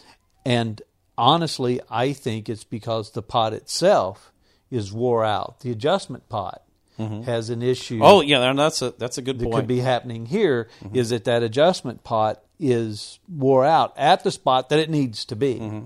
And if it is, you just need to get another pot and replace it. Yeah, and you can you can cheat a little bit. You can take the any of these adjustment knobs, and you know one of the things I like to do is when I I'll just turn it full turn, you know, back and forth, back and forth about 20, 30 times, kind of cl- clean it out, and then the next step is you can use a cleaner like Deoxit. Deoxit. Uh, and you know if that doesn't work, yeah, it's time to Time uh, to time to replace out. the. Yeah. and make sure you get the same one. And and what's interesting, like on the uh, Donkey Kong, there's four or five of those pot adjustment pots all right next to each other, and they all look exactly the same. But one of them's fifty, one of them's hundred, one of them's ten. The value of the, the, value of the potentiometer is different. So when you make sure you look at your schematics, but don't just think you can swap number one with number two, just swap them and see if they work because there is a very good possibility they are different yeah. values. Well, that's all the questions we're going to go through today. So, what we're going to do next is pass this off to uh, an interview with Ken Graham. This was this interview was uh, recorded earlier in 2017, and Ken is a not only is he one of the owners of the Game Preserve, one of your cohorts up there, but back in the early 80s, Ken worked as a programmer in at Williams Electronics, and this was kind of in the heyday. I, you know, this kind of right in the heyday, towards the end of when everything was going. I don't know, maybe Yeah, eighty. he said it was toward the end of his of 82 Williams or. 83 Yeah. maybe and he's going to share with us some of the uh, procedure like how basically how they would uh, you know build the, how they would program the uh, the new games and his experience there he you know he uh, he he worked with a lot of the uh, the you know the famous programmers back then and it's you know was a yeah, I've heard a lot of his stories and uh, it's it's really interesting so uh, let's uh let's pass it on to that. and you know what? Before we do that though, and Rusty, I saw you were about to say something. You know what we didn't do last time? What's that? Not one time did we give out our email address for Oh. For questions. we probably should do that early on because We nobody's we should listening do it by all now. the ti- yeah, Everybody's know, they're all bored asleep. now. So, if we can wake you up for just a moment, the email address is podcast at arcaderepairtips.com. Podcast at arcaderepairtips.com. Send us any questions you'd like answered. Also, any kind of tech topic that you would like to uh, speak of. and any results that Any- you can. yeah. Yeah, if we fi- helped you fix something, let us know. If we told you totally wrong, and if we said something that you think is incorrect, hey, let us it. know. Let us know. We'd love to have that. that I may be, feedback, I may have been doing this for a long time, but that doesn't mean I, you know, don't like to learn new things or learn something that I'm doing wrong or learn something that I could be doing better. better. Yeah, or be surprised by something that, that, that we thought this would do. Or there's many times I go, oh, that I'll just fix it, and you get it done. You well, that didn't fix it, and then you look and you realize it's just something totally different. That's just totally stupid that you didn't even look at. That could be. And if there's any question that we go over, and you're like, you know, if you're screaming at your radio or iPod or whatever, saying you you should do it here, this is what you should do, and we didn't give a you know good complete answer, let us know. We'll we'll readdress it, and we'll be happy to hear from you. So once again, podcast at arcaderepairtips.com. And uh, let us let us know any you know what you what you'd like to hear or any questions that you have. So, real quick, Ken, we have a Williams Star Rider game, Right. video game, and it is a laser disc. I played it when it was brand new. Did you? Did Yeah. you? So we got one of those games in. Somebody he. Joe Raina managed to find one. We pulled in. I think it's cool. It's a motorcycle, you, and, and I own a bike, and it, so I like so. I, so we get the game together. It's just in pieces. So we put it all together, and it has this old laser disc. We didn't think it was going to work. We put it all together. Ken's there. We've got it all snapped together because I'm excited about it. I want to see this thing boot and run. So we turn it on. And as the machine's booting, it goes through, even before it ever hits the laser disk drive, it's running through various checks of the computer, various tests, color tests, sync tests, things like this. It's going through these various different tests. This machine is booting up here at the Game Preserve 30 years later. Ken, I'm sitting on the motorcycle because I want to ride it. and Ken's behind me. And as it's booting up and it goes through each of these processes, Ken says, I wrote that process. I wrote that process. I wrote a little bit of that one, but so and so did that. Oh yeah, and I wrote that one too. And he's sitting there identifying all these things that he wrote. And I turned around to Ken. I said, "Dude, I said here we are, thirty years later." Bringing this machine out of the dirt somewhere in just pieces. And now we're bringing up this game. We're going to turn it back to life. What's it like to stand there and watch this work you did 30 years? And he's like, man, it's pretty cool. He said, I kind of like that. It's kind of neat. And it, and it, really just kind of sent through for, for us, it just kind of sent chills down just, just thinking, you know, here's somebody actually had his hand in this stuff and now we're bringing it up and working. But the main reason I wanted to bring that up too, uh, Brian Goss told us the other day uh, that the guys that do the uh, Dexter Dexter boards mm-hmm. now ha- are releasing one for the Star, Star Rider. Oh, so great. we're going to get Star Rider running oh, at that's the Game awesome. Preserve. Won't that be cool? Yeah, like I said, I played. I mean, maybe eighty four ish or so. So that's 30, 33 34 years ago. And that was that. at the end of their stuff. So that's yeah. pretty pretty well, fancy that was, game, well, what's, wasn't it? What's the trivia for that game? That is the only Laserdisc game that Williams ever made. Is it? It is. Yeah, it, it, it, and that's it had to be at the end of the Laserdisc run or so because yeah, I, I, I think so. I maybe I don't remember. No, I don't. Well, I'm not sure. There was some others like Firefox and the yeah. the the uh, of course the ones that everybody knows, the Dragon's Lair games and the Space Ace. They were they were pretty clunky, you know, left, right, left, yeah. right. But this one supposedly you're actually running through and driving through, and it's oh, a yeah. very fluid game and stuff. So I'm anxious to see it. I'm really excited about seeing it, and hopefully we'll see how quickly we can get it going. Yeah, but that's great. Dexter board will be worth to put. It. So that's a reason why you need to come to the game preserve. Always in the got woodlands. something happening. Always got something happening. Okay, well, we're going to sign off and we're going to pass it on to myself and Ken. Thank All you, right. guys. Good night. Hey, guys, we are live at the Game Preserve in the Woodlands area of Houston, and I am talking to Mr. Ken Graham, who is one of the owners of the Game Preserve, but not only is he an owner, but he is a previous Williams Electronics employee back in the golden age of uh, of video games. Which uh, actually, I guess that's going to go straight into the, the first question, Ken. First of all, thank you for taking the time to talk to us. Oh, you're welcome. I enjoy this sort of thing. So, back in I say the golden age of video games. Uh, when did you when did you start with Williams? Um, I started in oh god, it's so long ago. It was either eighty one or eighty two. And That's I a think, 1981 or 82. I think we're all pretty jealous of, of being able to have worked at one of the manufacturers back in the heyday of the, like I said, the golden age of, of these games. Uh, and so you started back 81 ish. And that was, uh, I guess, you know, Defender was a relatively new release at that point. Defender was, I think, uh, finished its run. Stargate was just finishing. Robotron was running. Joust was running. So those were all running simultaneously on the line. Yes. So I know, you know, I know what, what you've worked on. I know your your famous game was the Mystic Marathon, but let's let's start with this. What projects did you work on? Um, well, the first project I worked on was briefly was the one that I was hired for. Um, we were Williams wanted to make Atari 2600 cartridges, and I was hired as part of a, a three man team to to make Atari cartridges. So were these games going to be ports of already existing games like Defender, or were they going to be new new content? The original idea was to port the the games that were in the arcades, and then if we got time, you know, considering it was a three man team, um, then we were going to look at the possibility of doing some original work. But originally, it was it was to do the the ports of Defender, Stargate, Joust.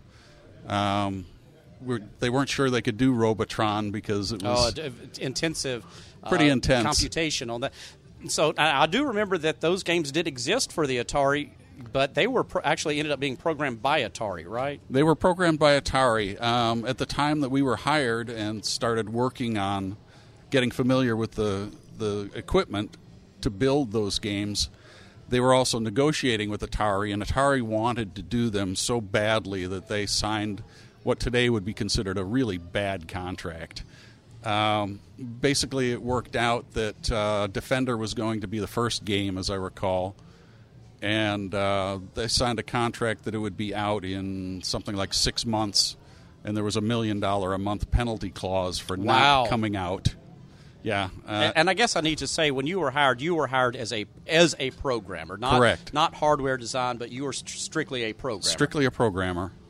And uh, yeah, I mean, Defender, I, if I'm not mistaken, they made about nine million dollars on it.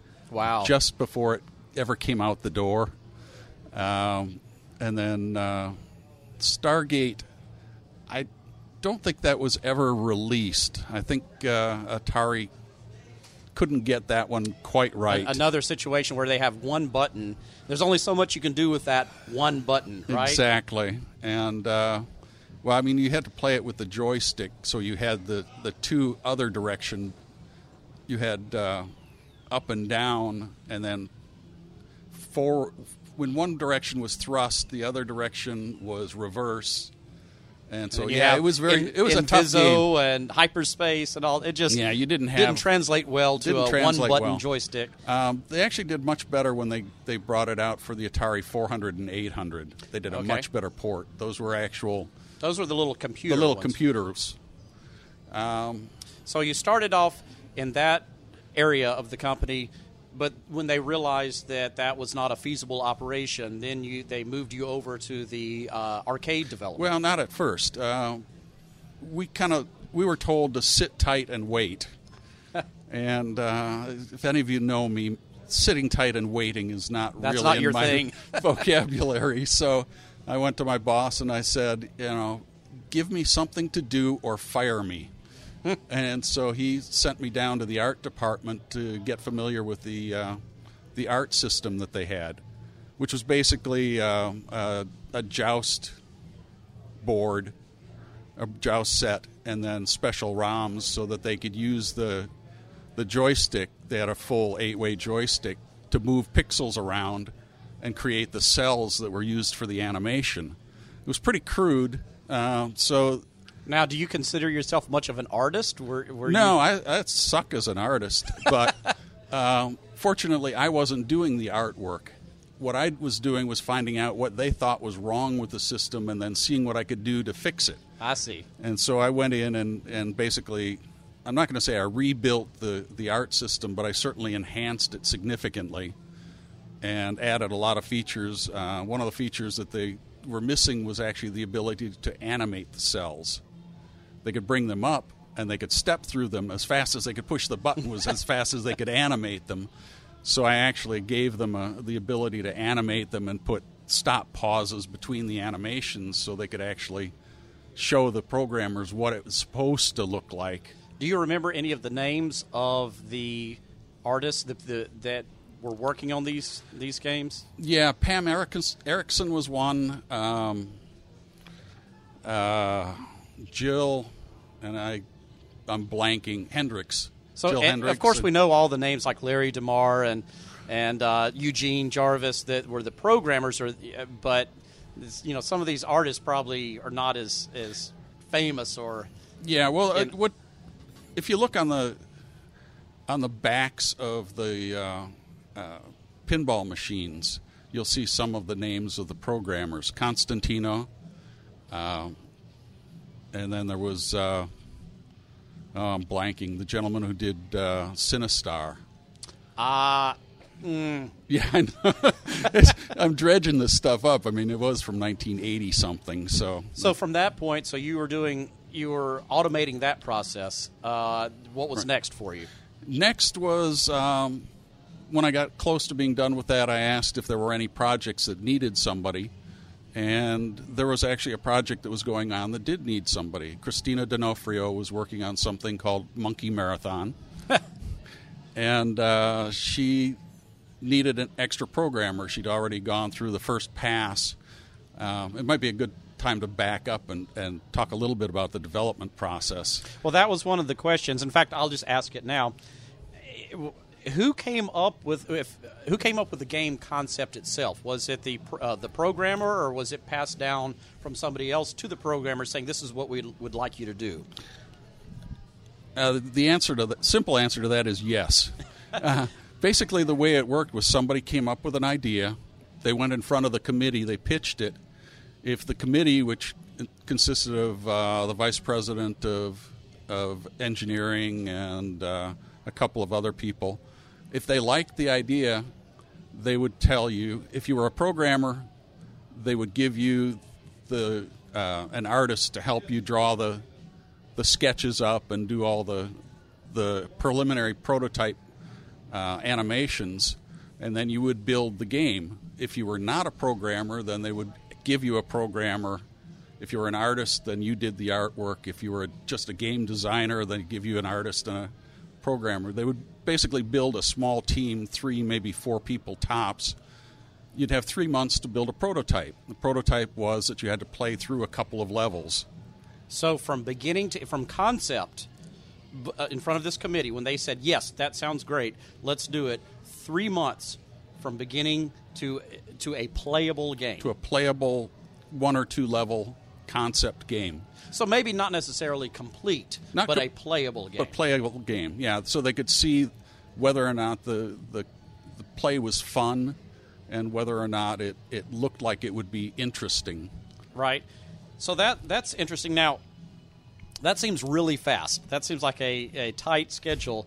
Uh, we've I think we've all heard the story of the uh, Pac-Man for the 2600 where the guy was given I think it was a million dollars for hey if you can beat this deadline this you'll get and was there anything like that with you guys did they get were there any bonuses if you beat the deadline No, not really. There was it was basically uh, once you got the prototype running, they gave, the clock started over again. You got another three months to build what was to be um, a game good enough to go out on location.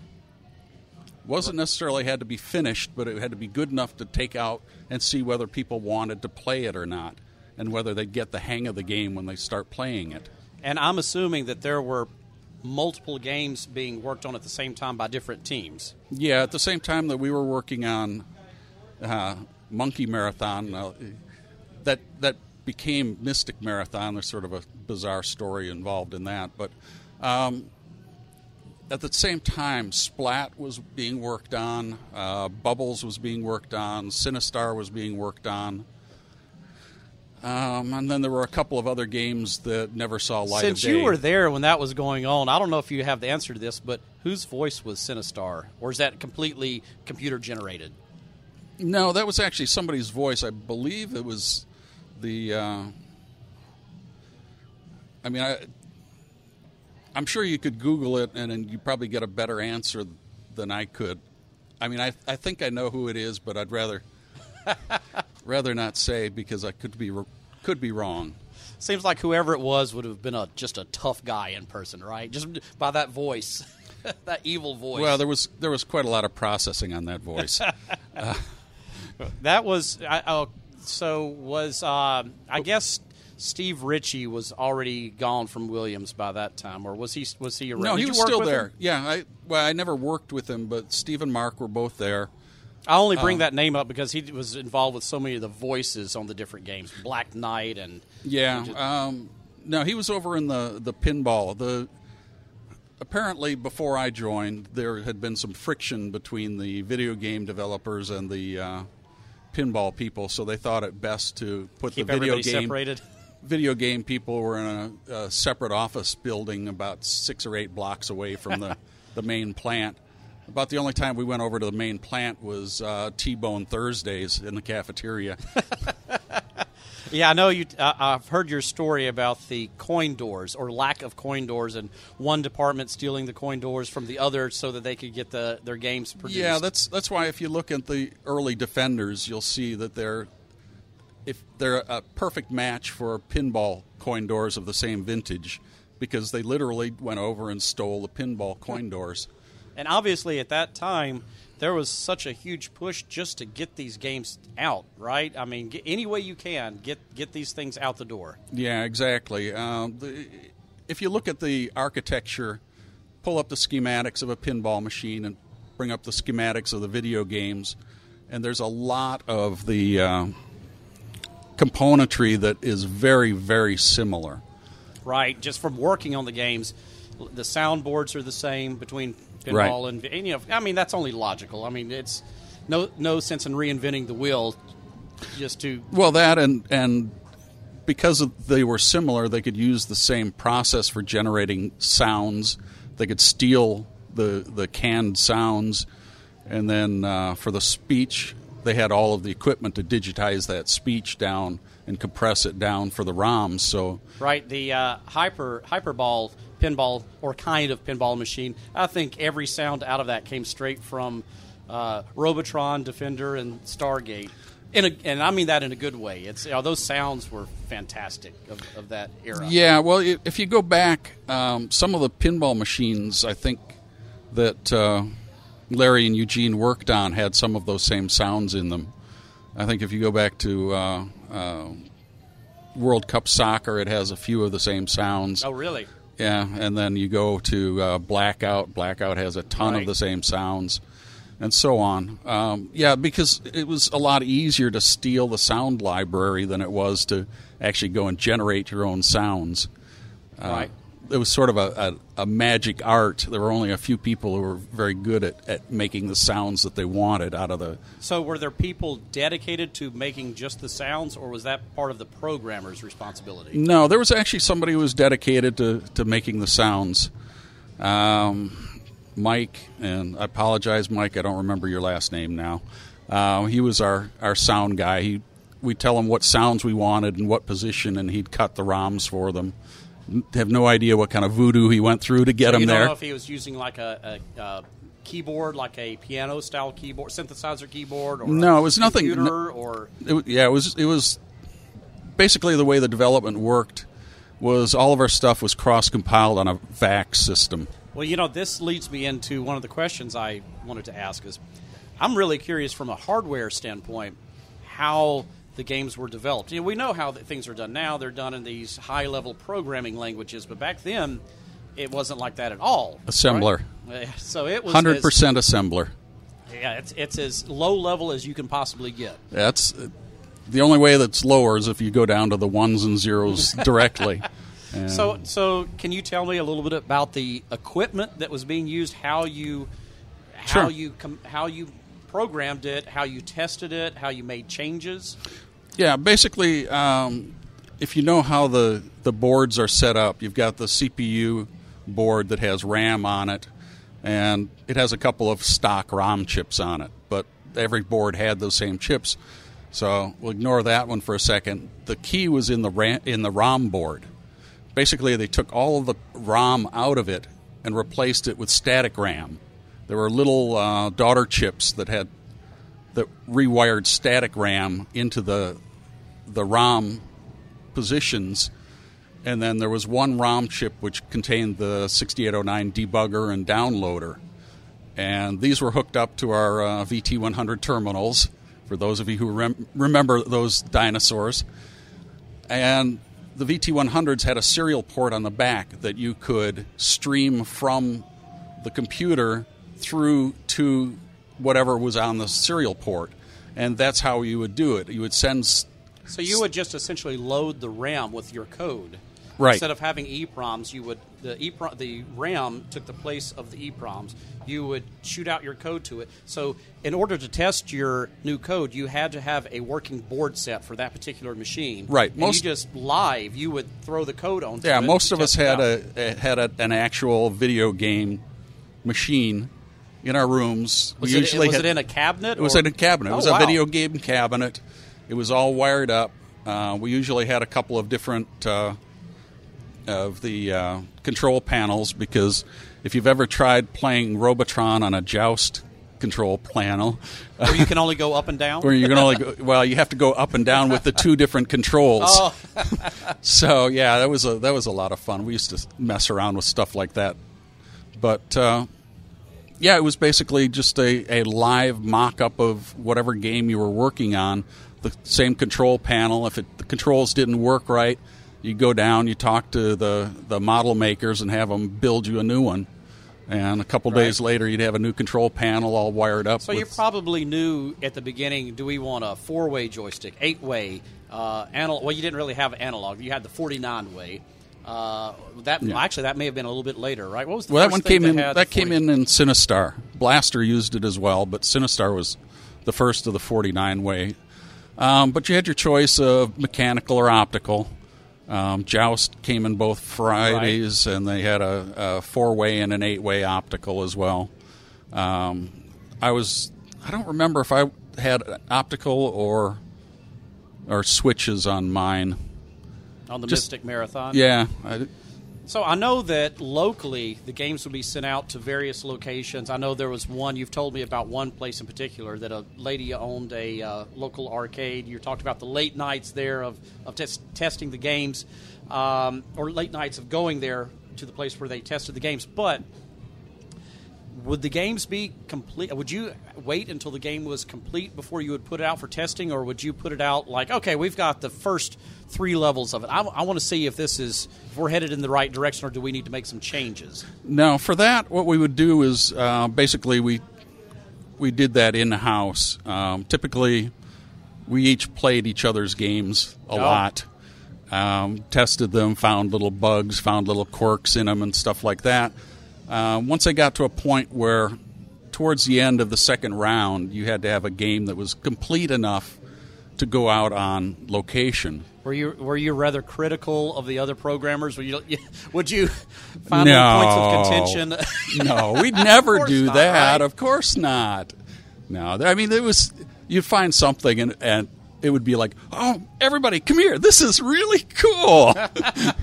like uh, one of my favorites was um, in on Sinistar. All of the pieces that you see on the screen are objects.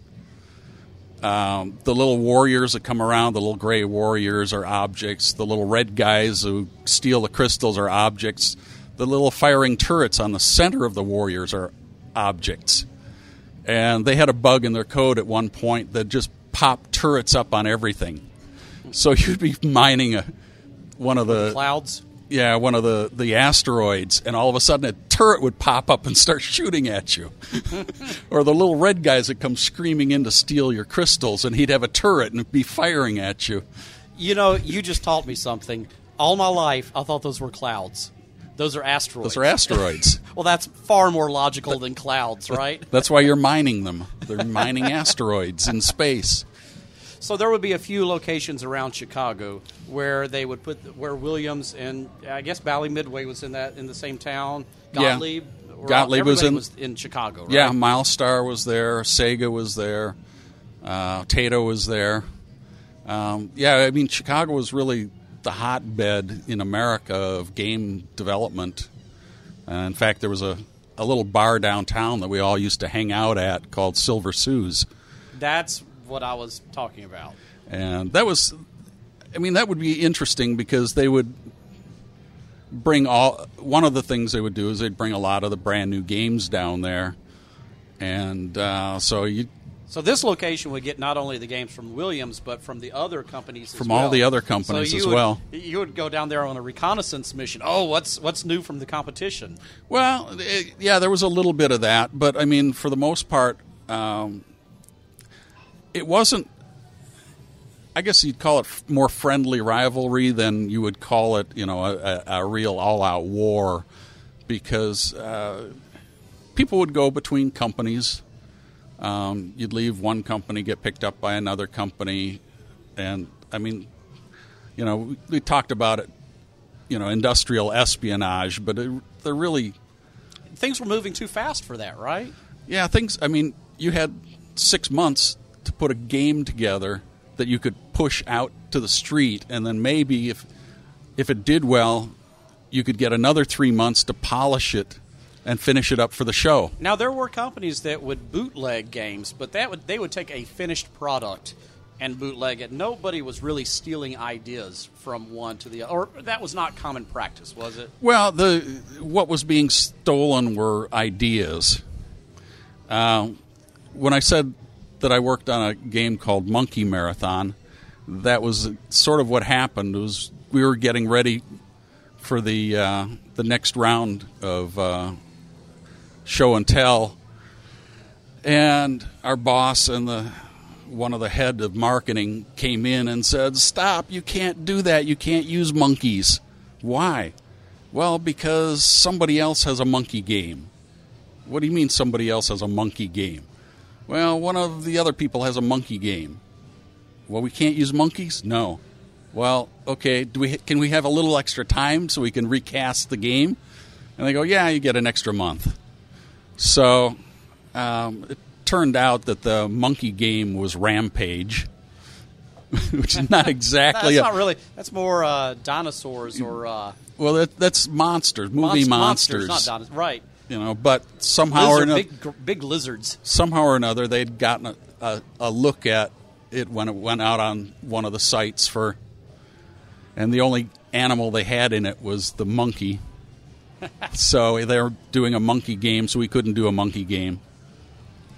Now, I'm not really sure how involved you were with the actual production or, or how much knowledge you had of the actual production of the games, but when you were running these, uh, you, you said earlier that they would be making several games simultaneously or working on several simultaneously. I'm assuming Right. that several were being several different titles were being produced simultaneously, right? Yes, correct. Um, actually, for those of you who follow those sorts of things, um, if you pull the serial numbers on the games, you will find that XXX01 might be a pinball machine, XXXX02 might be a Robotron, XXX03 might be a Sinistar. XXX04 might be another pinball machine.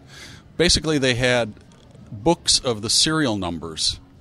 And they would just And they would just- the they would- game coming out. Right. They would pull the page, pull the serial numbers, put them on the boards, on the on the the cabinet. If they had to, they'd stamp the serial number into the cabinet, and then uh, write down what it was, and take that page back to warranty or whoever got it from there.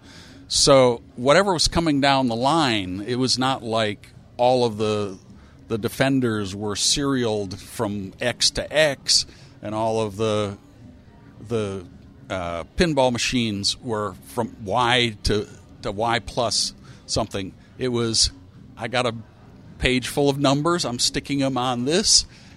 Okay, here's the next thing. Oh, it's a different machine, but I'm sticking the numbers on it, and so that's what makes it so interesting to try and figure out how many of what were made because it's not like you could just go, oh, the first one we found out in the field is 100, and the last one we found was 999, so there were 899 that were made. So what I'm really curious about, since they were making all these games simultaneously, pinball and and D- Defender or Stargate or whatever was being made at the same time, do you know how many games were being produced daily? Um, I think I don't really have a good handle on that. I mean, I'd go over there and watch the line, and I was just fascinated by watching them put those things together. Um, I know they were putting a lot more video games together on a daily basis than they were pinball machines. Just open up a pinball machine and look at all the wiring under Right. there. I mean, it, uh, as I understand it, talking with people and what I remember, I think it took about two weeks to put a pinball machine together from one end to the other. Right. Now, of course, they would have five or six people working on each pinball machine so they could put out as many as those people could put out. But you'd have one person going and cutting all the wire for the wiring harness, and somebody else laying it all in and and uh, you know going and, and soldering all the the pieces, all the toys and everything, and then they'd flip them over and put all the other things on, and then somebody else. And I don't think much has changed with the way pinball machines are made now from then. They still have the same. Uh, the wall of where they make the harness with all the nails on it. To, I, I think everything's still the same. They st- have the same. Mach- Stern still has the same bed of nails machine that Yep. makes all the indentations on the playfield that's been used for thirty years. So- Yeah, I mean, it- why why sit and try and figure something out new when you've got something that works? right?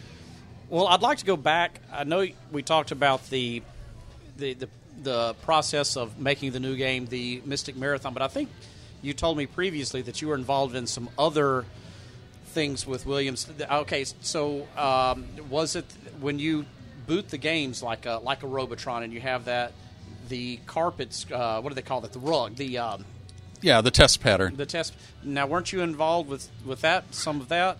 Well, I I rebuilt the uh, the uh, rug pattern.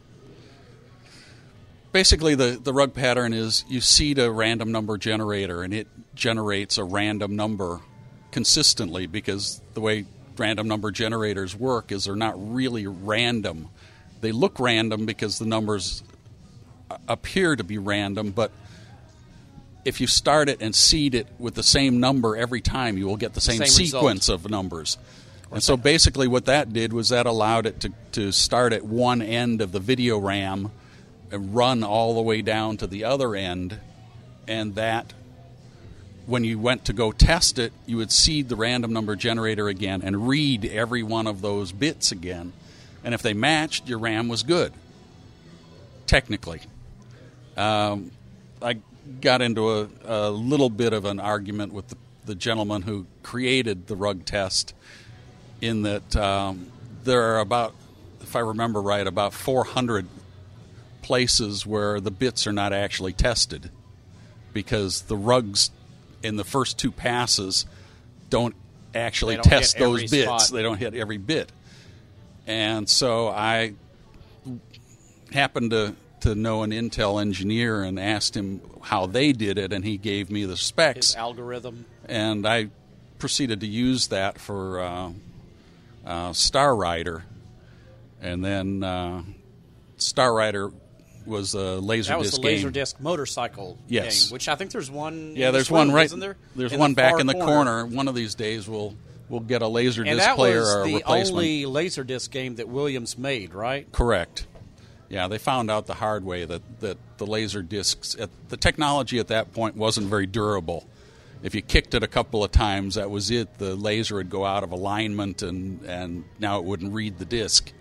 I did play that game when it was a brand new machine. So yes, I am that old. So uh, it was a it was a fun game from what I remember. Oh yeah, yeah, it was definitely a fun game. And you know, I don't think I've seen a working one in in well since then.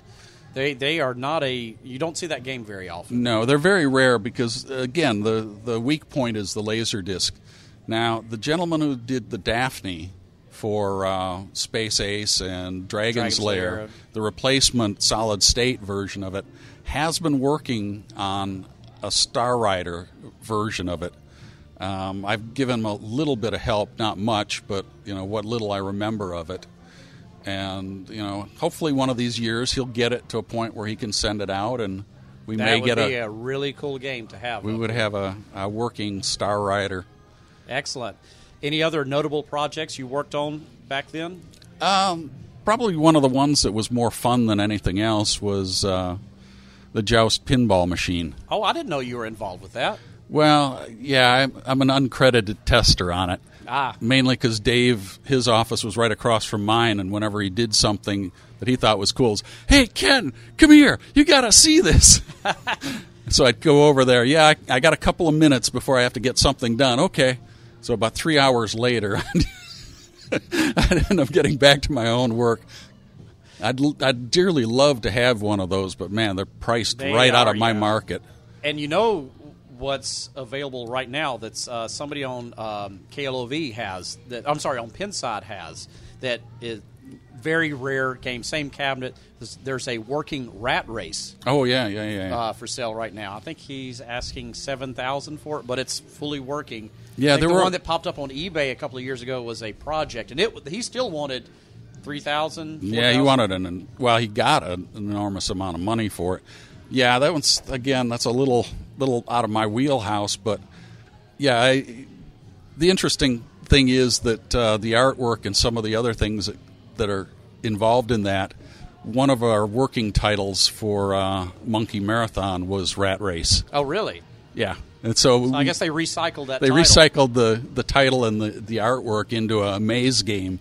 right right yeah that's if you if you have a chance look that game up i think there were 10 made and there's only you know a, a portion of that there's only a uh, there's not even the 10 left i think there's only about five known Yeah, I think there's only a few of them. very unique game Uh, and of course, the, the That was after my time, unfortunately. The asking but price corresponds to the rarity of, of that game.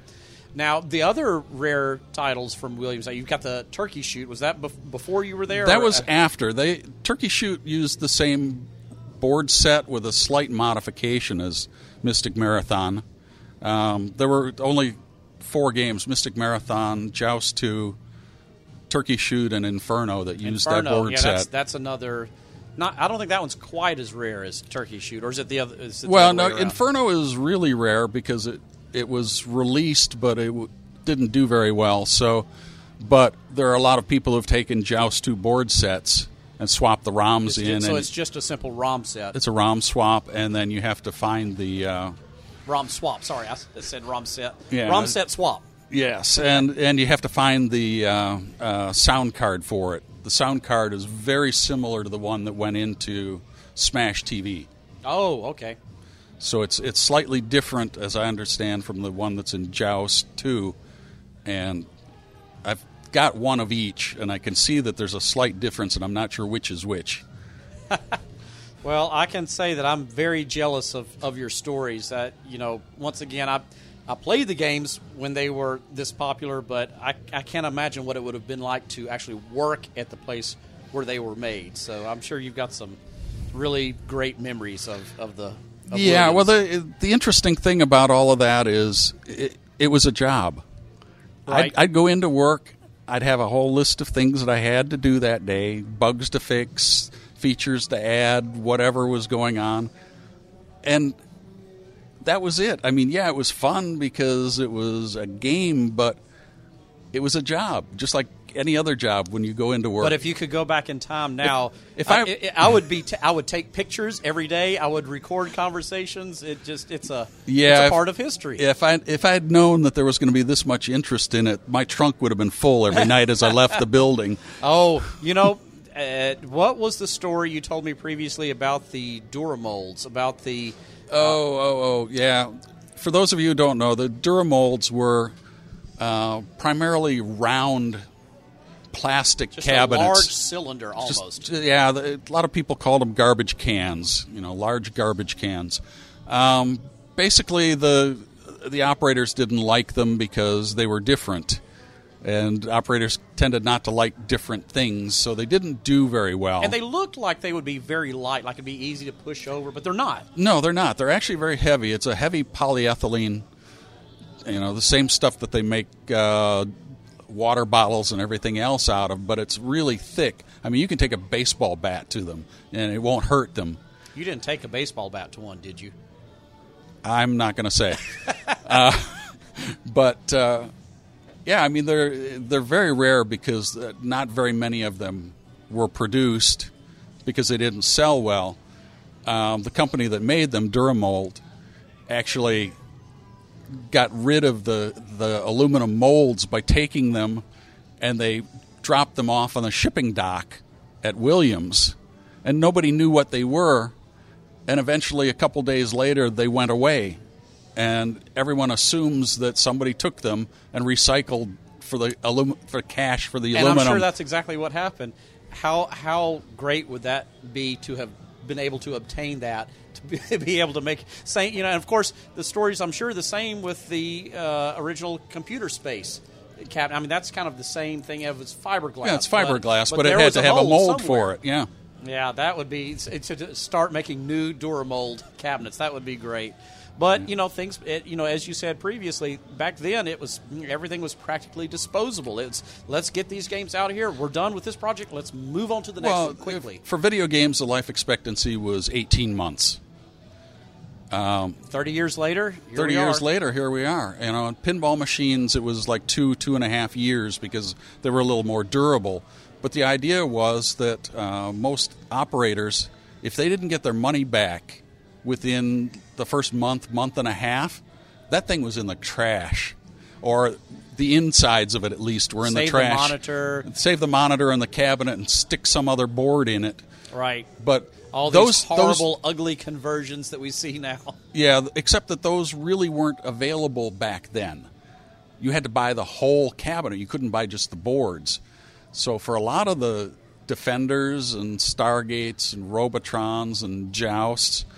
The whole cabinet went.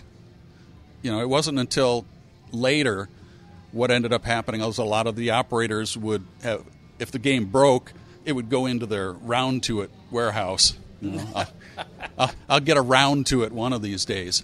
Anyway, so when they started coming out with the conversion kits, they would go to their warehouse and pull these old machines out and refurbish them and put them back out. That's why they have black paint or green paint or really ugly, nasty paint on the sides covering up the old artwork was so they could just throw whatever game they could get a hold of. It's always interesting when you have a cabinet that you'll see remnants of a like like the bottom panel of the the floor of a cabinet. You'll see uh, like a Defender may have a Robotron artwork on the bottom, and you know it came from Williams that way. They were just like, we got to get these games out. We've got here's a cabinet. We, let's cut this up, and Yeah. I guess that may be more so the cabinet company than the than Williams. I guess uh, No, it was Williams. Um, as a matter of fact, in my collection, I have a Robotron cabinet that's painted in Stargate colors Oh, really? under the black. Unfortunately, the black is really good, so I can't get the black off without destroying it. so Williams made their own cabinets, or did they use No, like they used Churchill? a yeah, they used a, a couple of different cabinet companies, but they did their own paint jobs. Oh, really? So you would get a just a no paint wooden cabinet come in, and Right. the stencil work would all be done in. Right, and they would they would start it at one end, and, and based on what they were building, you know, they'd paint it red for a Stargate cabinet, or they'd paint it silver for a Robotron cabinet. And when you got to the end of the run, somebody would come in and say, "Hey, we want ten more Stargates." Well, we're out of Stargate cabinets. well, we've got the paint Hey, we for got it. we got the paint. We got a Robotron cabinet right there. Zoom. It's it's a Stargate in a Robotron cabinet, or it's a a Robotron in whatever the next one was, or you know, it's just they Once when- again, get them out on the street. get them out on the street. Let's get these things making Nobody money. cared what cabinets looked like. It's only collectors that care about cabinets, and there were no collectors back Right, then. exactly. well, Ken, I want to thank you very much for the time you've given us. This is I I love hearing your stories. It's always, you know, fun to imagine what it was like back then. It, you really worked. I mean, you know, once I think every all of us would like to have been in the industry back when you were, and it, like you said, you didn't really know at the time what you were a part of, but you know, now we can all fantasize about the time back then where you know when you lived through all this. Well, thanks, Erich. I, I appreciate the opportunity, and hopefully, some people will have some amusement at the uh, the fun that I had back then, and I hope that people enjoy the games.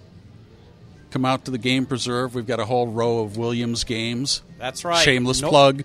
north side of Houston, the Woodlands, and just like you said, there's all the classic Williams games are here, and hope maybe maybe in sometime in the future, maybe we'll have a uh, Star Rider here.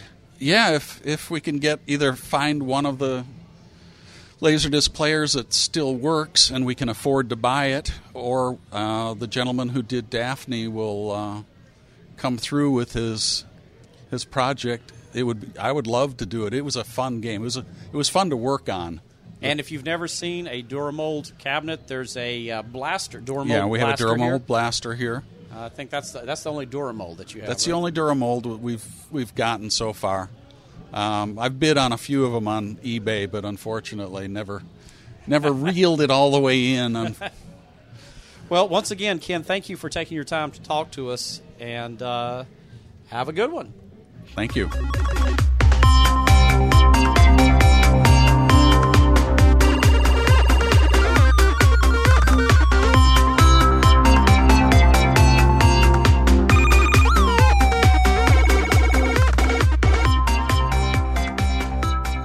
Thank you for listening to the Arcade Repair Tips Question and Answer podcast. All of our episodes are available for download at arcaderepairtips.com or at the iTunes Music Store under podcast. This podcast is intended for entertainment and educational purposes only. Please consult a professional before attempting to repair any coin operated machines yourself. The preceding program is a Varcade Entertainment production.